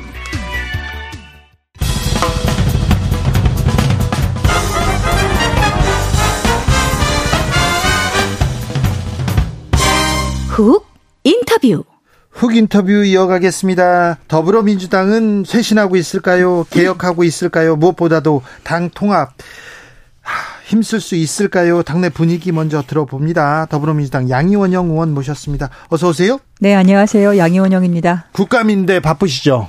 네, 내일도 이제 네. 국감이 있고 오늘은 잠깐 쉬면서 네. 준비하고 있었습니다. 어떤 부분 가장 신경 써서 준비하고 있습니까? 어, 저는 산업통상자원, 중소벤처기업, 네. 소상공인 쪽이기 때문에 지금 경기가 굉장히 안 좋은 상황에서 지금 R&D 예산도 깎고 예. 그다음에 미래를 위한 예산, 재생에너지 예산, 네. 청년 예산 다 깎아버렸거든요. 네. 이 문제에 대해서 네. 굉장히 좋은 점수를 받고 좋은 사업이라고 평가를 스스로 해놓고는 그거를 최대 60, 80%씩 깎아버려 요. 네. 원전 예산은 다 올리고. 네. 그러니까 그런 건이 사실 메인이 되었었고요. 그리고 주요하게 에너지 정책에 대한 네. 거, 뭐 전기요금 때문에 지금 또 파산 직전에 이른 한전 문제라든지 이런 다양한 제- 문제 제기들이 있- 있습니다. 네. R&D 예산은 좀 챙겨주십시오.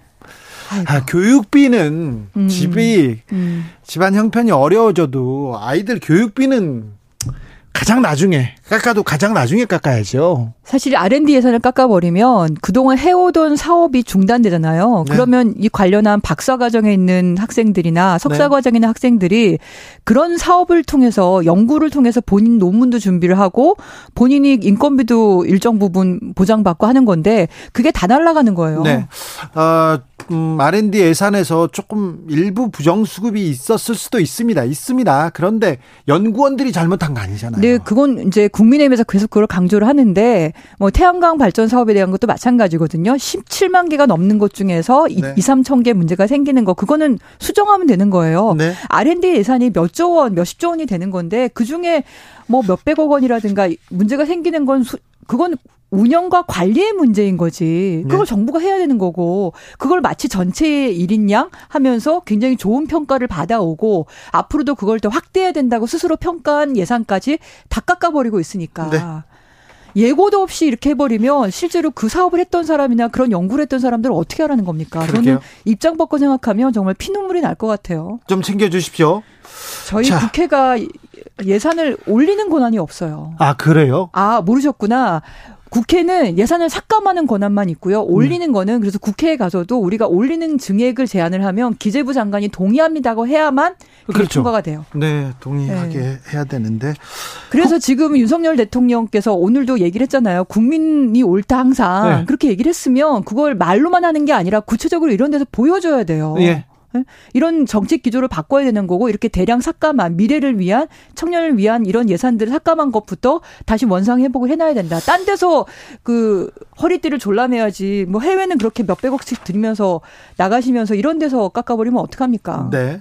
후쿠시마 오염수 관련해서도 좀 물어볼게요. 2차 방류 이- 어, 시작됐는데 2차 방류 특이사항 없다 이렇게 국제 원자력 기구에서는 얘기했는데요. 그런데 경향신문에서는요. 네. 음, 2차 방류 이후에 삼중수소 농도가 검출 한계치 네 차례나 초과했다 이렇게 보도가 나왔습니다. 괜찮습니까? 말이 좀 어렵죠. 네. 검출 한계치 이런 예. 게 우리가 다른 거는 오염물질은 색깔이 바뀐다거나 냄새가 난다거나 뭐 이렇게 뭐 연기가 난다 이런 게 오염 물질인데 방사성 물질은 아무런 색깔 아무런 게 없어요. 우리 오감으로 느낄 수 있는 게 아무것도 없거든요. 예. 그래서 핵종 분석기라는 걸 통해서 이렇게 돌려서 검사를 해야 돼요.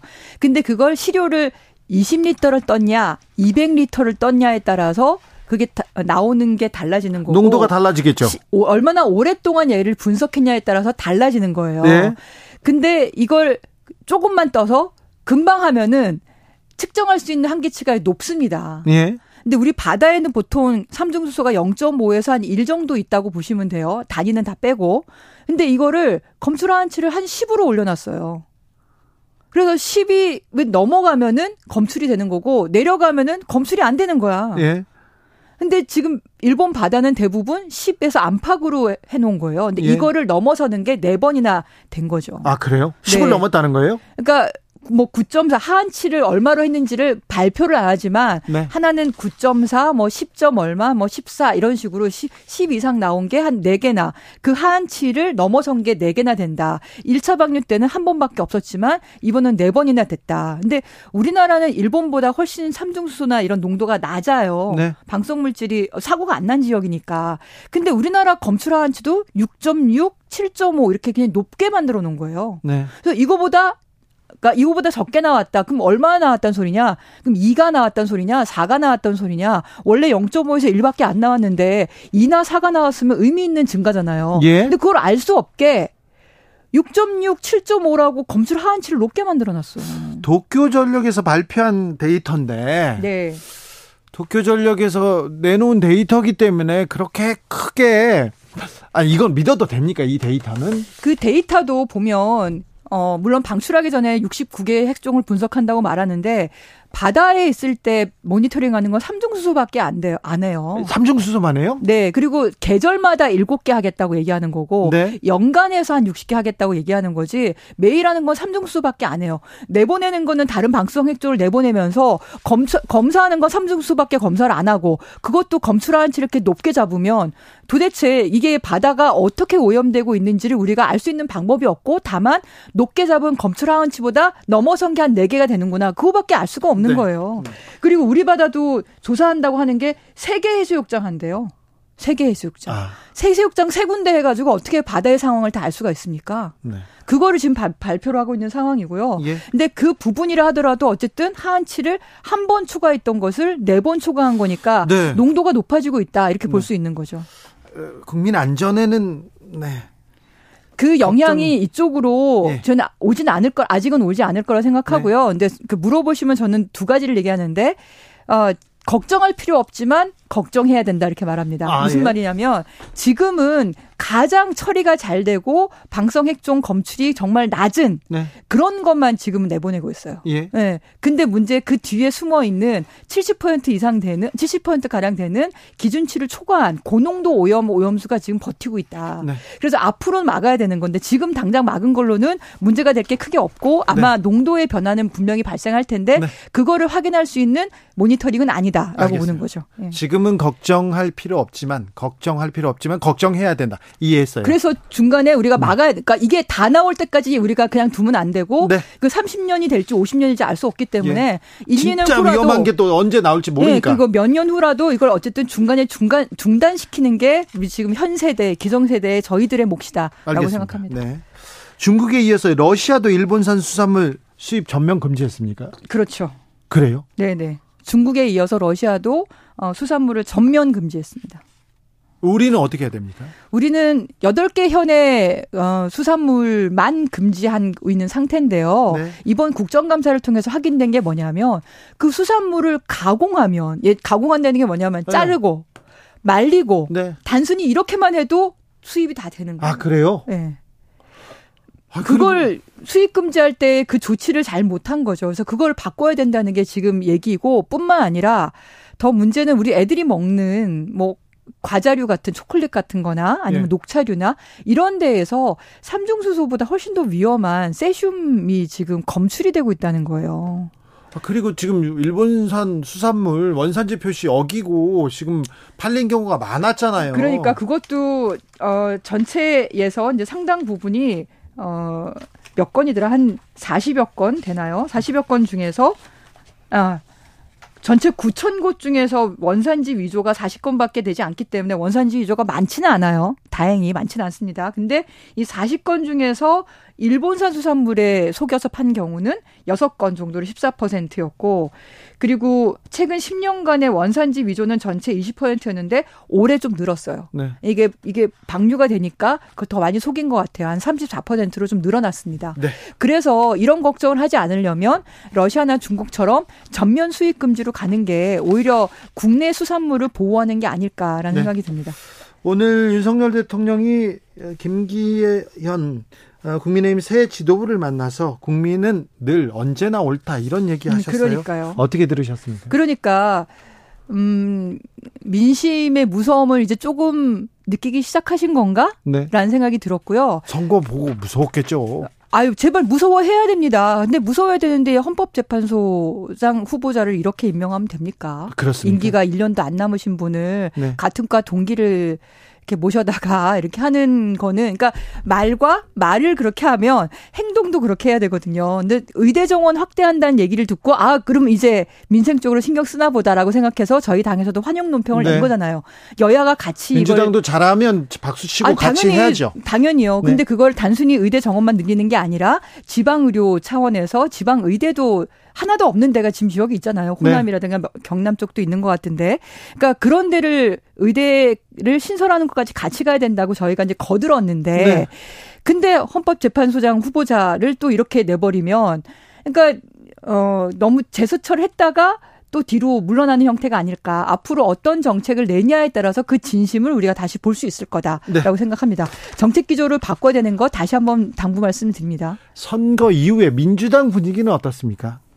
민주당은 저는 그 이재명 당대표께서 내신 얘기가 핵심인 것 같아요. 이건 민주당 승리가 아니다. 네. 예.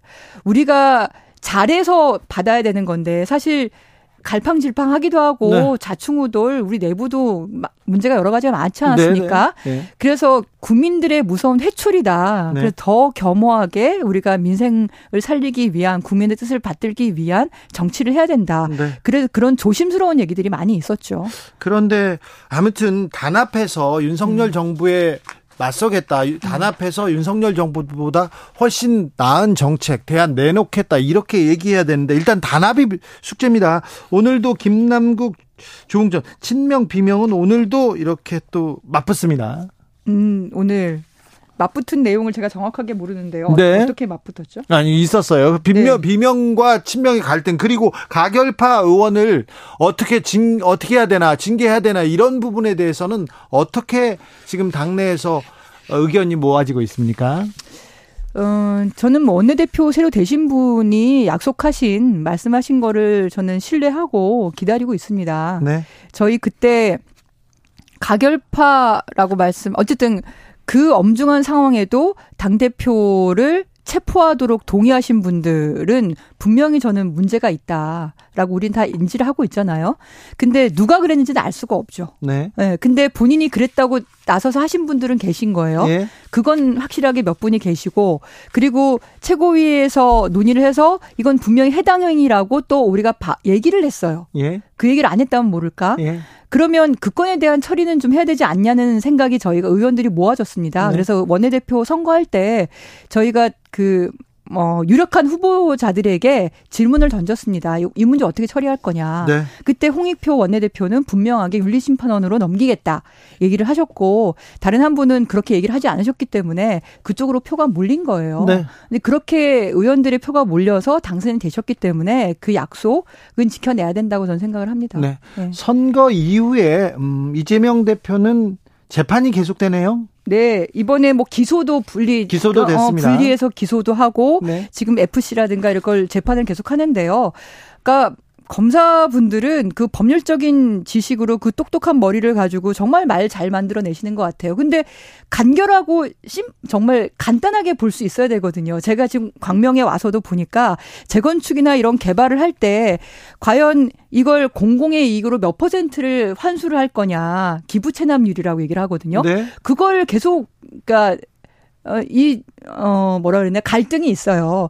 이 기부 체납률을 높이면, 그럼 민간 쪽에서의 이익이 줄어드는 거고, 네? 네. 그리고 기부 체납률이 낮아지면 민간의 이익이 높아지는 건데, 이걸 줄다리기 싸움을 하거든요. 네. 근데 지금 광명은 17.6%가 밖에 안 돼요. 네. 근데 대장동은 지금 50% 가까이 하지 않았어요? 네. 40%? 아니, 그 몇십 퍼센트를 했고, 우리 전국 지자체 중에서 그렇게 공공으로 이익을 환수한 퍼센테이지가 없다는 거 아닙니까? 근데 왜 더 많이 못 따냈냐고 배임이니 뭐니 이렇게 말하는 게 아무리 화려한 법률적인 용어를 든다 하더라도 그러면 역으로 그거보다 더 많이 환수한 데 있으면 나와보라 그래. 네. 그리고 아예 공공으로 환수 안 한 그 많은 개발사업은 도대체 어떻게 할 건데.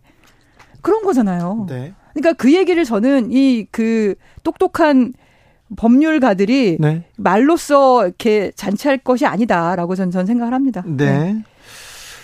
음, 끊임없이 이 리스크를 키우기 위한 게 그러니까 이거밖에 없는 것 같아요. 네. 사실은 제가 정부 여당이면 그 국회에서도 저- 늘 느끼는 건데 무엇을 하자는 게 있어야 되거든요. 네. 이번에 의대 정원 그나마 말 나왔는데 어떻게 하는지 잘 봐야 되는데요. 네. 그 전에 무슨 개혁, 무슨 개혁, 무슨 개혁 말은 했잖아요, 그렇죠? 네. 근데 뭐 하고 있습니까 지금? 네.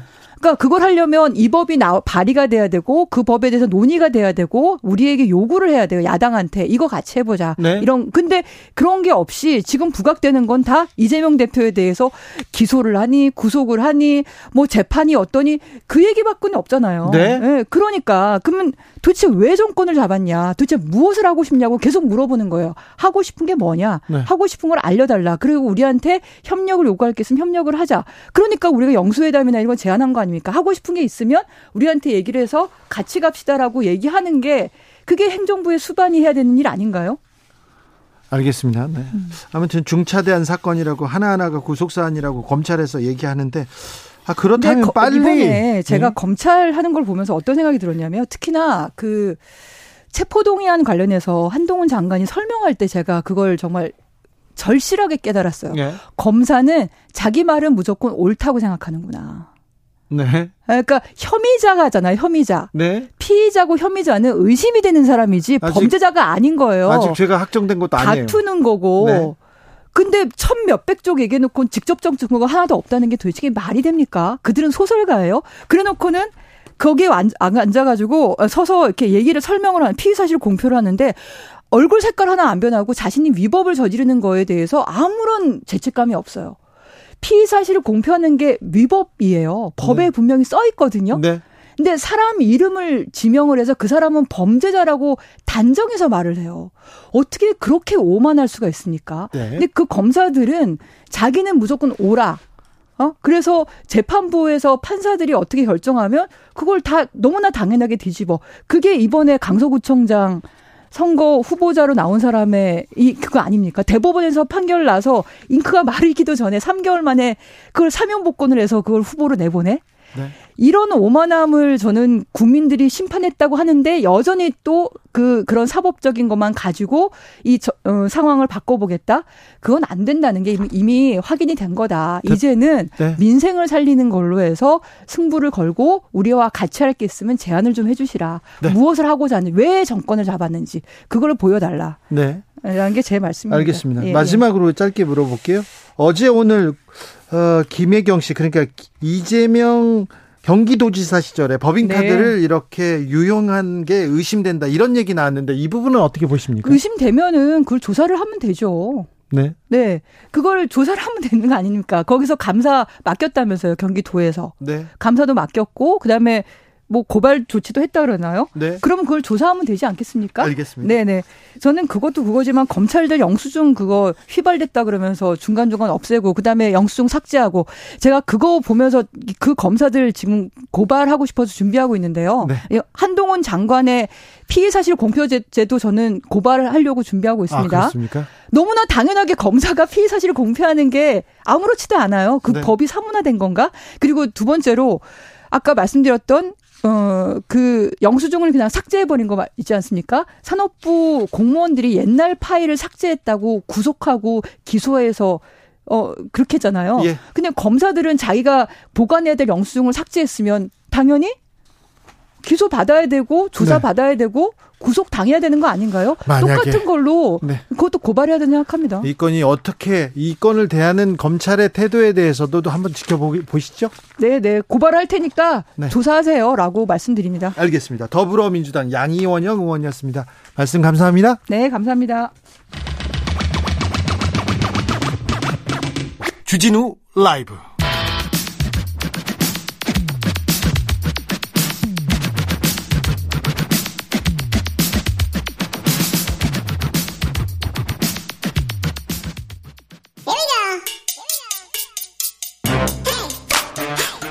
과학을 향한 진지한 고민 과학과의 수다.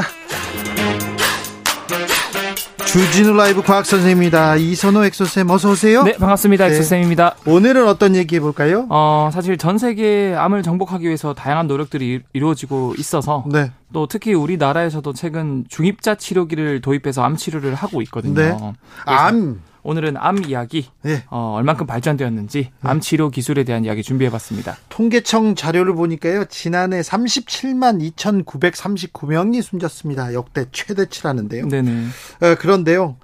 어, 사망 원인 살펴보면 가장 큰 사망 원인 1위는 암입니다. 독보적으로 암입니다. 22.4%. 네. 그 다음이 심장질환 9%니까 암으로 돌아가시는 분이 제일 많아요. 암이 가장 큰 숙제입니다. 그런데 중입자 치료가 네. 그 암을 치료하는데 가장 지금 어, 뭐 선구적인 가장 발전된 기술이라는 거 아닌가요? 맞습니다. 크게는 이런 물리화학적인 어, 치료법이 있고요. 네. 그 다음에 항암제라는 또 이런 어, 치료법이 있는데 중입자는 뭐예요? 그럼 중입자 치료는? 일단 중입자 치료는 이제 최근에 국제학술지 네이처지에서 네. 중입자 치료를 이런 표현을 써서 설명을 했더라고요. 암 세포를 저격하는 날카로운 저격수라고. 그래서 이게 문장만 들어봐도 뭔가 뭔가를 싸서 암 세포를 암세포만 제거한다는 거예요? 맞춰버려서 죽이는 것 같죠.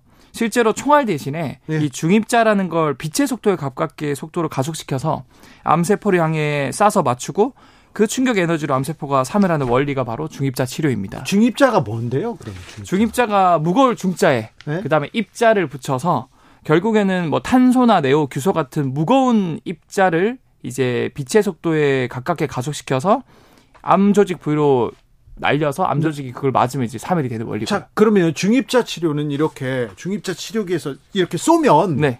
칼로 수술 그런 거 없이 그냥 쏘아가지고 암 세포만 이렇게 효과적으로 없앤다고요? 맞습니다. 그래서 사실 예전에 저희가 알까기 게임 유행이었잖아요. 알까기 이 알죠. 바둑알로 이렇게 네. 그런 것처럼 자신의 알을 손가락으로 세게 쳐서 네. 정확히 내 알은 건드리지 않고 상대방 알만 탁 맞춰서 없애야 하는 거거든요. 어, 이거 신기해 기술이네. 네, 뭐 예를 들어서 적 알을 맞추다가 자기도 같이 죽으면 이제 동반 자살이라는 뭐 이런 용어도 되죠. 있지 않았- 않습니까? 다른 세포나 다른 장기까지 건드리면 안. 되죠. 안 되죠. 근데 정말 다행히도 이 중입자 치료 자체는 알까기랑 원리가 비슷한데 이 중입자도 일종의 작은 알갱이 입자들입니다. 그래서 우리 몸속에 우리 세포들은 다행히도 건드리지 않고 정확히 적들의 알, 즉 암세포들에게 날아가서 암세포만 튕겨내서 조준 발사를 해서 사멸을 하게 하는 원리인데요.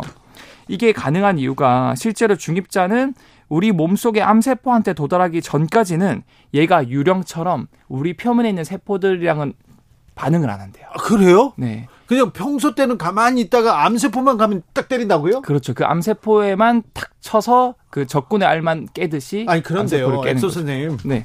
아무리 이게 신기의 기술이어도 네. 사람이 좀 움직이기도 하고 네. 이 안에 막 피도 돌고 세포들도 움직이잖아요. 근데 그렇죠. 어떻게 그렇게 정확하게 저, 조준 저격이 가능합니까? 그래서 요즘에는 이 호흡 동조 치료라 그래서 뭐 예. 폐, 간, 심장 이렇게 열심히 뛰고 있는 장기들 주변에는 계속 장기들이 움직일 수밖에 없거든요. 예. 근데 요즘에는 이런 암 부위의 마커라 그래서 실시간으로 얘가 움직임을 추적할 수가 있습니다. 예. 그래서 이 실시간 움직임 추적이 가능하다 보니까 네.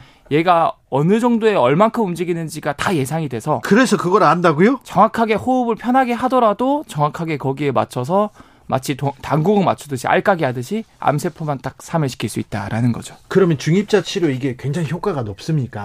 어, 지금은 굉장히 효과가 높다고 하고요. 네. 그래서 우리나라에서도 다양한 병원에서도 연구소에서 지금 엄청 그 비쌉니까? 좀 비싸긴 하죠. 그래요? 거의 몇 천만 원대 한번 봤는데. 한 번 봤는데요? 네네 그, 맞습니다. 그 보험 됩니까? 보험은 아직까지 제가 안 되는 걸로 알고 있는데 네. 어 그거는 좀 더 제가 찾아봐야 될 것 같습니다. 네. 기술 이게 이게 기계가 좀 중요하고 기술을 기, 이게 기계를 운용하는 게 중요할 텐데 그렇죠. 이거 국가에서 많이 사서 좀 국민들한테 혜택 볼 수 있도록 이런 거좀 어, 좀 준비해야 되겠는데요. 맞아요. 그래서 제가 알기로 저도 지금 서울뿐만 아니라 지역별로 이런 중입자 치료기를 열심히 지금 그 건설하고 있다고 알고 있고요. 아, 그래요? 그래서 몇 년 내로, 내로는 각 지역별로 이제 많은 분들이 혜택을 받을 수 있지 않을까. 네.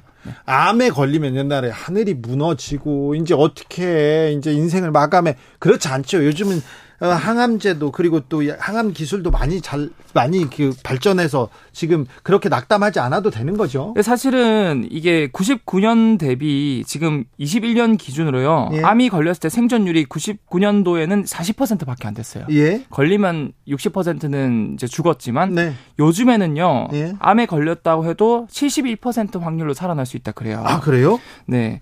그리고 평생 살면서 10명 중에서 4명은 암에 걸린다 그럽니다. 네 명은요. 네. 그래서 생각보다 많이 걸리죠. 많이 걸려요. 네, 걸렸다 하더라도 네. 지금은 71% 확률로 살 수 있다. 네. 그리고 이 확률은 점점 올라가고 있다라는 거고요. 예. 그리고 그러면은 그 항암제들도 굉장히 많이 나오고 있는데 네. 몇 가지 원리만 제가 설명을 드리자면 네. 이 3세대 항암제 중에서 이 암세포들이 잘 안 죽는 이유가 보통은 백혈구들이 우리 몸에 이제 보디가드 군대 역할을 하거든요. 예. 암세포가 생기면 바로 공격을 해야 돼요. 예. 근데 암세포가 좀 영악한 암세포들은 백혈구들이 공격하러 오면 먼저 암 백혈구 몸에 있는 특정 버튼을 눌러요. 그래서 백혈구를 힘 못 쓰게 한다, 기능을 못 하게 한다. 그래서 이게 암세포가 무서운 거 아니에요? 정확합니다. 네. 그래서 백혈구들의 버튼 특정 버튼이 암세포에서 눌려지면 백혈구들이 죽어버리거든요. 네. 그 버튼이 PD라고 그러는데 얼음땡 원리예요. 맞습니다. 죄송합니다. 아 정확한 정확한 비유입니다. 네, 얼음땡 네, 원리죠. 네. 그래서 이제 얼음을 이렇게 식혀버리는데 네. 다행히도 이제 3세대 항암제 중에서 옵티보나 키트루다라는 항암제는 예. 어 그런 버튼 자체를 못 누르게 막아버리는 치료제거든요. 그래요. 네. 아, 네. 그래서 아예 이제 암세포의 손가락을 막거나 또는 백혈구의 그 취약한 버튼을 막아버려가지고 네. 결국 암세포가 백혈구의 공격을 쉽게 받게 만드는 원리도 있다라는 그런데요, 네. 이제 항암제, 항암 기술 이렇게 계속 발전하는데, 네. 그렇게 뭐, 3세대는 3억 들고, 4세대는 4억 들고, 차세대는 뭐, 그, 더 많이 든다, 막 이런 그쵸. 얘기 나오는데, 맞습니까? 맞아요. 사실은 이게 뭐 표적 항암제를 넘어서 이제는 명역 면- 면역 항암제 이런 것들이 나오고 있는데 이게 다국적 제약회사에서 워낙 이거 기술 자체가 복잡하고 만들기가 어렵다 보니까 뭐 한번 만드는데 4억, 5억 이렇게 하거든요. 네. 근데 다행히 또 이런 항암제들은 지금 의료보험 적용이 돼서 네. 거의 한 60배, 70배 싸게. 네. 그래서 어, 당연히 우리나라는. 몇, 몇백만 원도 비싸긴 하지만 네. 그래도 그 정도 수준으로 몇 억짜리 주사를 맞을 수 있고요. 네. 그리고 4세대 항암제를 짤막하게 제가 또 말씀드리자면 네. 어 이제 킴리아라 그래서 구체적으로는 이 암세포를 공격하는 백혈구 중에서 T세포라는 애들이 있습니다. 네. 그런 세포들을 몸에서 꺼내서요. 예. 꺼내요? 일종의 이제 가- 건- 엄청 강력한 아이템을 손에 쥐어주는 거예요. 예. 이런 걸 카티셀이라 그러는데 우리도 게임 했을 때 레벨이 낮으면은 강력한 아이템 쥐어주면 그래도 잘 싸울 수 있지 않습니까? 아, 그렇습니까? 그런 것처럼 이제 한자의 T 세포가 약한 상태지만 네. 그 T 세포를 꺼내서 예. 유전자 가위 기술을 이용해서 강력한 무기를 쥐어주는 거예요. 네. 그리고 다시 몸에 넣어주면은 이 T 세포들이 정확하게 암 세포들을 강력하게 고- 공격을 해서 네. 특정 이제 혈액암 같은 경우는 치료율이 90%가 넘었어요. 알겠습니다. 네. 이제 암 너무 걱정하지 말고요. 네, 걱정하지 말고 의사들한테 가서 이렇게 좀 상담하면 됩니다. 우리나라는 국가적으로 의료보험 잘 만들어 놔서요. 그렇죠. 네. 네. 너무 겁내지 않아도 됩니다. 이선우 엑소쌤이었습니다. 감사합니다. 네, 감사합니다. 교통정보센터 다녀올까요? 이승미 씨.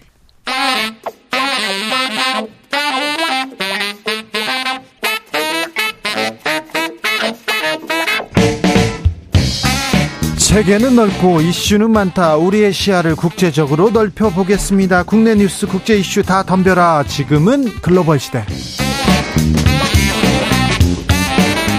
국제적 촉회 세계로 들어가 봅니다. 군사 외교 안보 전문가 김종대 전 의원. 안녕하십니까? 세계적인 평론 스케일 임상훈 인문결 연구소장 어서 오세요. 안녕하십니까? 네. 가자 지구 한 민간 병원에 폭격이 있었습니다. 500명 넘는 사상 사망자가 발생했습니다. 이거 어떻게 된 일입니까? 예, 저는요, 어, 이제 이스라엘 측은 하마스에서 로켓을 오폭을 해서 자기들이 저지른 거다. 네. 그러니까 이슬람 지하드가 관련돼 있다. 오폭이라고도 안 하고 미사일이 그 주변으로 지나갔다 이렇게 얘기했어요. 참, 네. 참 그 직관적으로는 참 납득하기 어려운 네. 설명이에요. 네.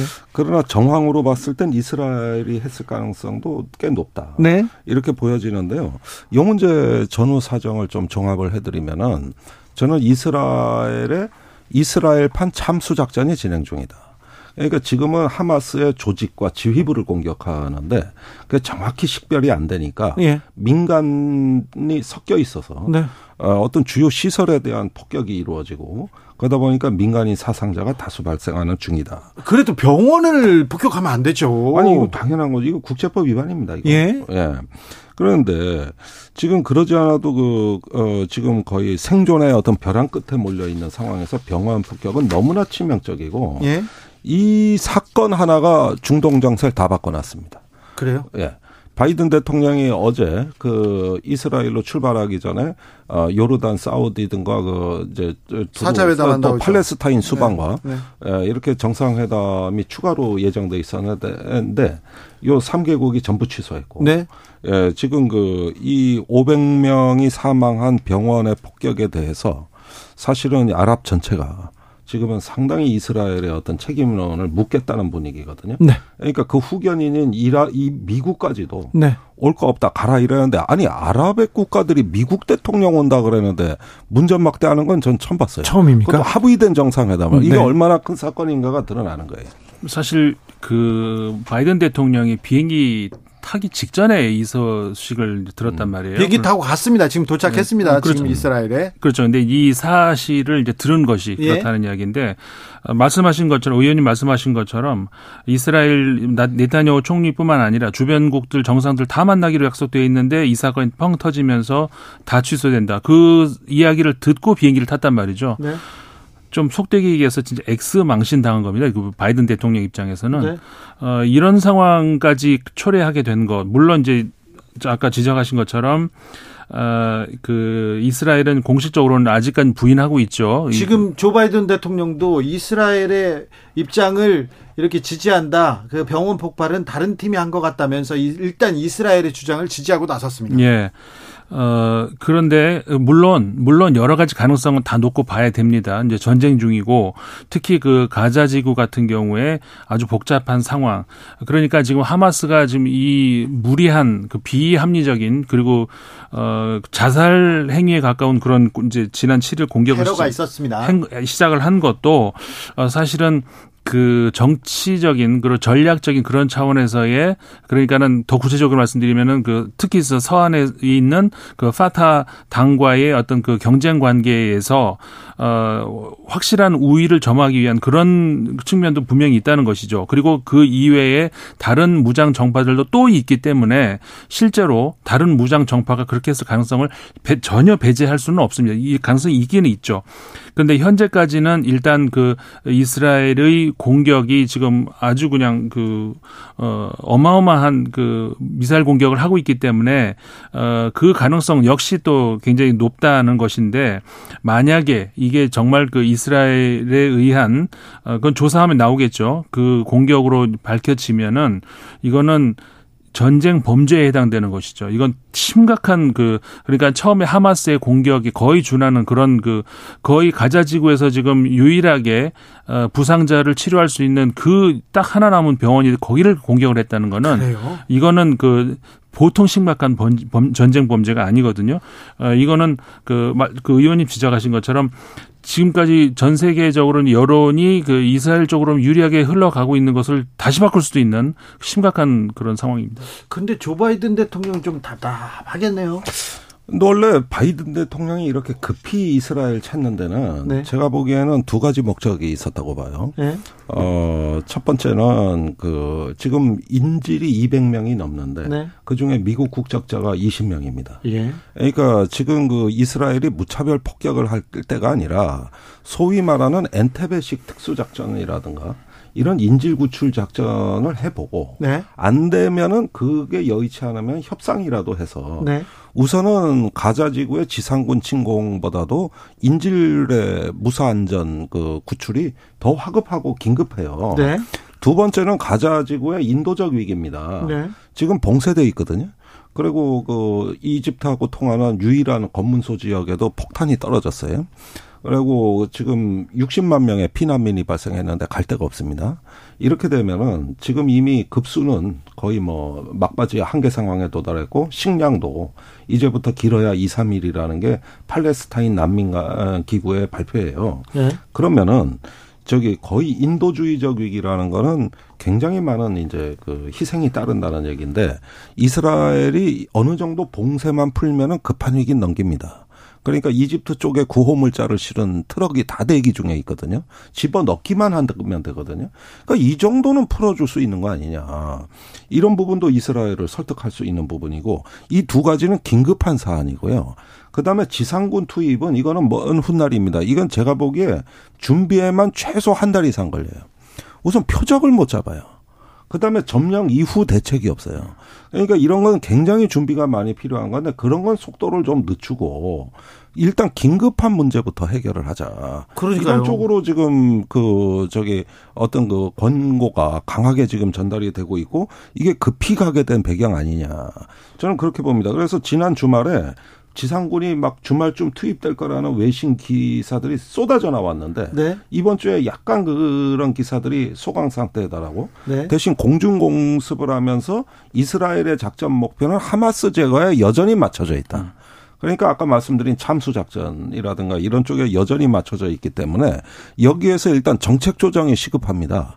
무엇보다도 인도적 위기의 방지와 인질의 에, 저기 구출 이 두 가지 부분에서 먼저 좀 결론을 내리고 그 다음 수순을 밟아야 된다는 거죠. 지금 이렇게 좀 전쟁 상황에서 심각한 상황에서 시진핑 중국 국가주석과 푸틴 러시아 대통령이 만났어요. 예, 그 7개월 만이죠. 예. 올 3월인가 그때 만나고 이제 지금 7개월 만에 다시 그 중국, 러시아 두 정상이 만난 건데 1대1로 사업 이제 관련해서 이제 뭐 그런 행사 있고 이제 그런 것을 통해서 이제 그 만나게 된 건데 딱 이 공교롭게 지금 이 이번 어 그 이스라엘 그 팔레스타인 사태 어 그 사태에서 어떻게 보면 전 세계적으로 이제 그 당사자 국가가 있고 중재자 국가가 있죠. 중재자 국가라고 했을 때 그러니까 가장 대표적으로 그러니까 미국하고 어, 중국, 러시아를 둘 수가 있는데 중국, 러시아가 어쨌든 안보리에서 어 지금까지를 봐도 이제 항상 가, 뭐 같은 입장에서의 그 저 위치를 항상 그 점해왔고 그렇기 때문에 어 이번 사태와 관련해서 이제 어떻게든 그 이야기가 나오겠죠. 어 그런데 이게 어 다른 그 차원보다 이게 미국도 지난번에 이번에 재무장관도 그런 얘기했었죠. 그 우- 우크라이나와 연계될 수 있는 어떤 그런 가능성. 그러니까 미국이 우크라이나를 이제 더 이상 어떻게 해줄 수 있는 힘이 다 붙인다는 그런 그 국제적인 여론 이런 것에 대해서 미국은 어, 두개 패키지로 다 할 수 있다. 이런 메시지도 분명히 던지고 있는데 그두 그러니까 이 우크라이나 지역과 이 그 팔레스타인 지역 두 개가 연계돼서 이 어떻게 그 앞으로 어 전개가 될 것인가 이런 문제에 있어서 아무래도 그 푸틴 대통령 러시아 대통령 입장에서 이제 부- 저 시진핑 국가 주석과 중국 주- 국가 주석과 이야기를 나눌 그럴 가능성이 네. 높고요. 어 시진핑 국가 그러니까 중국 입장은 그 이스라엘이 지금 그 인도적 차원에서의 한도를 넘었다 금도를 넘었다라는 입장이기 때문에 어, 어떤 그 미국과 다른 목소리를 그두 정상이 만나서 이제 조율을 할 그런 가능성이 높죠. 네. 이런 상황에서 러시아 외무부 장관은 북한에 왔습니다. 네. 그러니까 지금 저는 이 오히려 중동 사태가 예. 지금 국제 정치 판을 바꾸는 어떤 사실상 촉진자 역할을 네. 하고 있다고 보거든요. 네, 긴박하게 움직입니다. 그렇습니다. 사실 중국 러시아가 유엔 안보리에 그 전쟁을 멈추자는 안보리 결의안을 제안을 했는데 서방에서 거부했어요. 이번에는요. 예, 그건 왜냐하면 하마스라는 구체적 범죄자를 명시하지 않았기 때문에. 네. 그러니까 그냥 평화를 외치는데 이건 있을 수 없다는 것이죠. 근데 만약에 이스라엘의 전쟁 범죄도 따라서 높아진다면은 중국 러시아 쪽으로 판이 기울어질 가능성이 충분히 있는 거거든요. 예. 그러다 보면은 저기 중국 같은 경우는 이미 중동 특사 파견을 지금 발표했기 때문에 네. 이제 그 미국의 리더십이 통하지 않는 이런 어떤 공백이 발견되는데 파고들 기회를 노릴 겁니다. 그리고 사실은 중동에 이미 많은 외교적 자산을 구축해 놨고 또 중국의 일대일로 자체가 네. 이집트를 통해 유럽으로 가는 해상 실크로드가 다 그 관련이 돼 있어요. 예. 그러니까 이런 면에서 이제 때마침 1대1로 포, 그 어, 포럼이 열리고 있다고 하지만은 그것도 중동 정세와 연결지어서 더 전략적으로 강화할 필요가 있다. 이런 점에서 보면은 지금은 그야말로 미국의 힘이 약화된 틈에서 세계의 중재국 지분 경쟁입니다. 네. 지금 왜 이렇게 중재자들이 많습니까? 아니 뭐 심지어 카타르, 티르키에 뭐 이집트 네. 뭐 전부 다 중재자라는 거예요, 자기들이. 거기에 이제 중국이 뛰어드는 거거든요. 네. 그러니까 외교에서는요. 군사적으로는 이게 확전이 안 됐지만 외교는 세계 대전입니다. 네. 외교적으로는 이미 확전을 넘어가지고 세계 대전이 일어난 거고 네. 단지 물리적 충돌만 국지적으로 제한되는데 이게 일촉즉발 상황인 거예요. 외교적으로 그 세계 대전을 하는 게 그나마 다행 아닙니까? 그렇다 다행이죠. 네. 그나마 다행이죠. 예. 그런데요. 하마스가 하마스가 이스라엘을 공격할 때 북한의 전술, 북한의 무기, 뭐 이렇게 훈련, 직간접적으로 많은 연계 상황이 보인다 이런 보도가 외신에서도 나옵니다. 김종대 의원님. 근데 전통적으로 북한하고 군사 분야에서 제일 그 교류와 협력의 끈이 강한 나라는 이란입니다. 네. 그리고 헤즈볼라 쪽이에요. 이란을 통해서 헤즈볼라와 연결되는 거거든요. 아, 네. 그리고 이건 역사가 굉장히 오래됐습니다. 네네. 무기도 그리고 훈련 교관도 보내고 그랬잖아요. 그거는 불과 10년, 20년 전에 많이 쏟아진 뉴스인데 그 저기 헤즈볼라 군사 훈련에 북한 그 군인들이 목격이 됐다. 네. 이런 정보 보고가 많았죠. 예. 그다음에 80년대, 90년대는 아예 북한의 미사일, 그 스커드 계열의 미사일이 중동으로 수출되고 네. 이게 외화벌이의 큰 축을 구성하던 시절입니다. 네. 그러다 보니까 공교롭게도 이란하고 북한의 무기 체계가 유사합니다. 같은 원천 기술이에요. 소- 구소련의 원천 기술을 사용하고요. 네. 이렇게 보면 군사 용어로 상호 운용성, interoperability라는 용어가 있죠. 네. 즉 그 무기 체계의 어떤 호환 내지는 상호 간의 어떤 그 저기 협력의 가성비가 높다는 얘기거든요. 예. 그런데 최근에 국제 제재가 촘촘하게 되니까 옛날 같이 많이 교류는 안 했을 거예요. 그러나 무기 재고라는 건 돌고 도는 겁니다. 이게 직접 헤즈볼라에 제공을 안 해도 레바논 같은 데는 그 무기 중개상이 관리하는 창고들이 되게 많아요. 무기 밀매업도 성행하고 있고요. 그래요? 그렇다면 북한이 관련돼 있다고 하는 걸 평가하기 어려운 게 최근에 와가지고 직접 팔았냐. 아니면은 어디서 그 무기 중개 사, 에, 그 블랙 마켓이라 그러지 않습니까? 네. 밀무역이 형성돼 있느냐 이런 점들은 좀 따져봐야 되는데 하여튼 북한은 여전히 무기에 있어 큰 손이다. 이건 분명하다.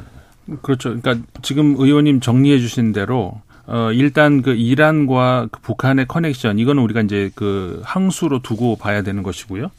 어, 그 다음에 이제 팔레스타인 같은 경우에 지금까지는 그, 그 이스- 이스라엘과의 문제에 있어서 주변 유, 유, 아랍 국가들이 어, 이 이스라엘과 수교를 하는 하던 하던 간에 어떤 정상적인 외교 관계를 맺는 데 있어서 이 팔레스타인과의 어떤 문제 해결 이걸 항상 이제 그 어, 우선순위로 두지 않았습니까? 그런데 어, 최근 몇 년 사이에 어, 팔레스타인이 위기를 느끼고 있, 있었다는 거. 그러니까는 아, 이 점점 이 주변 국가들이 어, 우리의 문제를 놓고 이제 직접 이스라엘과 이제 그 협상을 하려고 하는구나라는 그런 위기 의식을 저 팔레스타인이 특히 가자 지구가 이제 가지고 있었다는 것이죠. 저 서한 지구보다 더 가자 지구에서 그러는 와중에 우리가 이제 예를 들어서 지류가 여- 여러 개 있을 때 그 여기 틀어막고 저기 틀어막고 다 막으면은 결국 물이 흘러간 데는 딱 보이 정해져 있는 거거든요.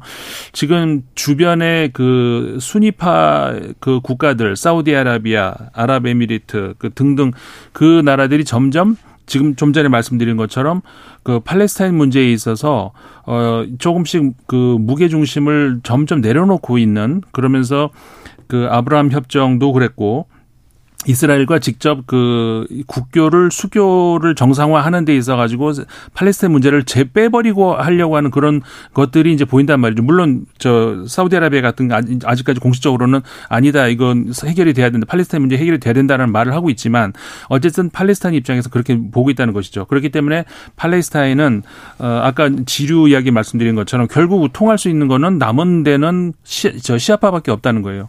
어, 이란, 헤즈볼라 결국 그렇게 되면은 당연히 그 아까 말씀드렸던 그 항수로 놓, 놓, 놓고 있었던 이란과 북한과의 커넥션 이거 당연히 그 팔레스타인으로 연결될 수밖에 없는 것이죠. 아, 그렇다면 아, 우크라이나 뭐- 전쟁은 또 어떻게 되는 아니, 거고요? 우크라이나 전쟁에서 큰 손도 또 북한입니다. 여기에도요. 예, 예. 지금 무기 러시아를 에다가 많이 보낸 것 같아요. 그러니까 열차와 컨테이너, 해상 네. 컨테이너 네. 지금 두 개로 화물 교환이 이루어지고 있는 것으로는 보여져요. 분명히 여기서 어떤 무기가 갔는지 확인된 바가 없습니다. 예. 그러지만은 어 저도 최근에 계속 그 소식통한테 듣고 있는 소식은 어 지난 9월에 북러 정상회담 때 중요한 합의가 있었다. 예. 비공개된 중요한 합의가 있었다. 이런 것들은 계속 지금 흘러나오고 있고 어 또 실제로 굉장히 교류가 활발해지고 장관이 오고 그렇죠. 지금 예, 이런 부분에 있을 때 분명히 그 9월의 정상회담은 놀러 간 거 아니에요. 예. 이건 분명한 사실이고 엄청난 성과를 또 얻었을 네. 거예요. 이거는 이제 객관적 현실이다. 네. 그다음에 우리한테는 실존적 위협이다. 네. 그다음에 우크라이나 전쟁의 전세 변화에 영향을 줄 만한 변수다. 그게 분명한 거예요. 네. 그러니까 우리 안보 비용이 높아질 수 있는 겁니다, 앞으로. 그러니까 지금 저기 북한이 의외로 이런 세계가 불타고 있는 시대. 거기서 이 실리를 챙기고 있어요. 시대. 이렇게 막 폭발하는 시대에는 북한이 의외 강한 변수라는 겁니다. 이게 중동과 어, 유럽에서. 무기 강국이고. 그렇죠. 그러니까 이렇게 재래식 전쟁과 대규모 군대를 항시 전쟁의 형 어, 대비 형태로 유지하고 있는 나라가 전 세계에 이제 거의 없습니다. 네. 뭐 남북한이 거의 뭐 어, 저기 4, 5위 정도 되는 상황이란 말이에요. 그러니까 둘 다 공이 군사 강국이 돼 있는데 특히 북한은 그 재래식 전력의 양적 측면에서 네. 질적인 측면보다는 양적인 측면에서 사실 대한민국보다는 앞서가거든요. 아, 그래요? 네. 그러니까 이거는 전 세계에 그 저기 폭력의 공급망이 재구성되는 거예요. 폭력의 공급망이 재구성되고 북한이 거기서 허브 역할로 지금 허브 국가로 가고 있다는 얘기가 되는 거죠. 어찌 되면 어찌 되 어찌 보면 전쟁의 시대에 어, 북한은 새로운 또 그 새로운 활로를 모색할 수 있는 기회이기도 해요. 아니 그러니까 여기서 기회 창문을 열고 그러면서 고립을 탈피하는 상승세를 탔다는 거죠. 그래요? 예, 그런 부분에서 우리가 지금 중국 러시아를 북한을 관리하는 외교적 자산에서 활용하지 못하는 이거야말로 뼈아픈 실책입니다. 그 손자병법의 제일 상책이 벌모와 벌교 상대방의 의도 모의를 분쇄하고 그다음에 주변과 관계를 고립시켜 끊어놓으라는 게 제일 그 상책이고 하책이 저기 공성전이에요. 근데 지금 제 상책이 사라지고 우리는 지금 무기를 앞세워 북한을 벌병 또는 공성을 하겠다는 상책만 안보 정책으로 해놨다고요. 무기로 힘으로 절대 그냥 누를 수만은 없어요. 하마스에서 아니, 보잖아요. 그러니까 이스라엘에서 저기 뭐냐, 보잖아요. 이스라엘이 무기가 없습니까? 정찰 자산이 없습니까? 그런데 이해를 못한 거죠. 인간에 대한 이해, 집단에 대한 어떤 정보가 부족했던 거죠. 네. 그러니까 그 어, 지금까지 우리가 여러 차례 말씀을 나눴지만은 어, 이번 정부 들어서 이제 그 외교의 중심 축을 한미일 그다음에 북중러 이렇게 갈라버린 것에 대해서 이번에도 얼마나 이런 그 하나의 그 어, 잘못된 포석이 어, 이런 그 외교적인 실패를 낳게 되는지 이게 또 한번 보여주는 거거든요. 그 지금 김종대 의원님 지- 지적하신 것처럼 북한을 관리하는 데 있어서 중대한 중요한 그 외교적인 그 어떻게 보면은 그 큰 바둑에서 말하는 뭐라고 합니까? 이게 포석을 포석이요? 잘못 어, 가장 효과적인 수가 잃어버렸다는 중국이, 거예요. 예, 음. 러시아가 그렇죠. 북한을 말리는 게 효과적으로 작용했잖아요. 아니 정보. 수집도 네. 주로 지금 우회적으로 수집하는 방법밖에 없어요. 네. 북한을 보려면 중국으로 가야 됩니다. 그러니까 이런 점에서 지금 거의 외교가 단절되다시피 하는 이거는 대한민국 외교의 큰 손실입니다. 다만 이제 그 북한 변수를 이야기를 할 때 어, 우리가 이제 하마스를 얘기하다 이제 북한까지 왔는데 이게 그러니까 어, 한반도 안보 차원에서 우리가 이제 뭐 한국에서 좀 우려의 목소리가 나올 수 있는 이유는 어, 북한의 어떤 영향력이 그쪽으로 흘러가는 것까지는 그런 대로 우리가 참겠는데 하마스의 어떤 그 영향력 예를 들어서 하마스의 어떤 전술 이런 것들이 북한으로 흘러 들어가서 이게 북한이 써먹을 수 있는 뭐가 아니냐 이렇게 흘러갈 가능성 이것에 대해서 이제 우리 한반도 안보, 안보 차원에서는 네. 우려가 나올 수밖에 없는 아니, 그래서 거거든요. 냉전 탈냉전 후에 이스라엘이 북한에 굉장히 접근했었어요. 그 이유가 저기 하마스와 이 저기 북한의 연결고리를 음. 어떤 그 끊어놓거나 관리하기 위한 벌교의 차원에서 네. 한때 이스라엘이 이스라엘이 굉장히 북한에 관심을 가지고 접근했었거든요. 네. 그리고 이란의 무기 체계가 북한하고 비슷하다 보니까 UAE가 한국을 끌어들인 거예요. 그래서 UAE의 그 대잠수함 작전이나 대공 작전을 갖다가 한국에 지금 요구하고 있는 상황 아닙니까? 그래서 이 윤석열 대통령이 UAE 가가지고 이란은 적이라고 했던 것이죠. 예. 그 이란이 북한하고 비슷해 보였던 것이죠. 네.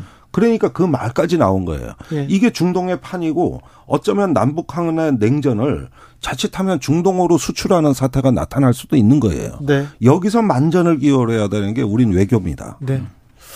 미국도 헤매고 있고 우리 외교도 헤매고 있다 이런 평가가 계속 나옵니다. 저기 기시다 후미오 일본 총리가 야스쿠니 신사에 공물을 복납했습니다. 그리고는요 오늘은요 일본 의원 90여 명이 집단 참배했습니다. 아이 그게 지금 우리 한국에서 뭐 무슨 할 말이 있으면 물론 정, 공식 항의 아, 저 항의는 했죠. 외교부에서 항의했습니다. 네, 외교부에서 항의는 했습니다만은 지금까지 우리가 몇 달 동안의 그 이- 대일 외교를 보여준 그런 것에서 성의를 보이면 일본에서 또 일본에서 빈잔을 채운다면서요. 아, 그, 근데 그거를 몰랐습니까? 이제 일본하고 외교를 한 한두 번 해봐, 일, 일년 해봐요. 어, 그러니까 그 지금까지 외교, 이 대일 외교를 우리가 한 것이 그 우리가 얻은 게 뭐냐는 거죠. 그런 이야기가 나올 수밖에 없는 것이 뭐, 뭐를 얻었죠? 우리가 대일 외교에서 뭘 얻었죠? 이건 명백하잖아요.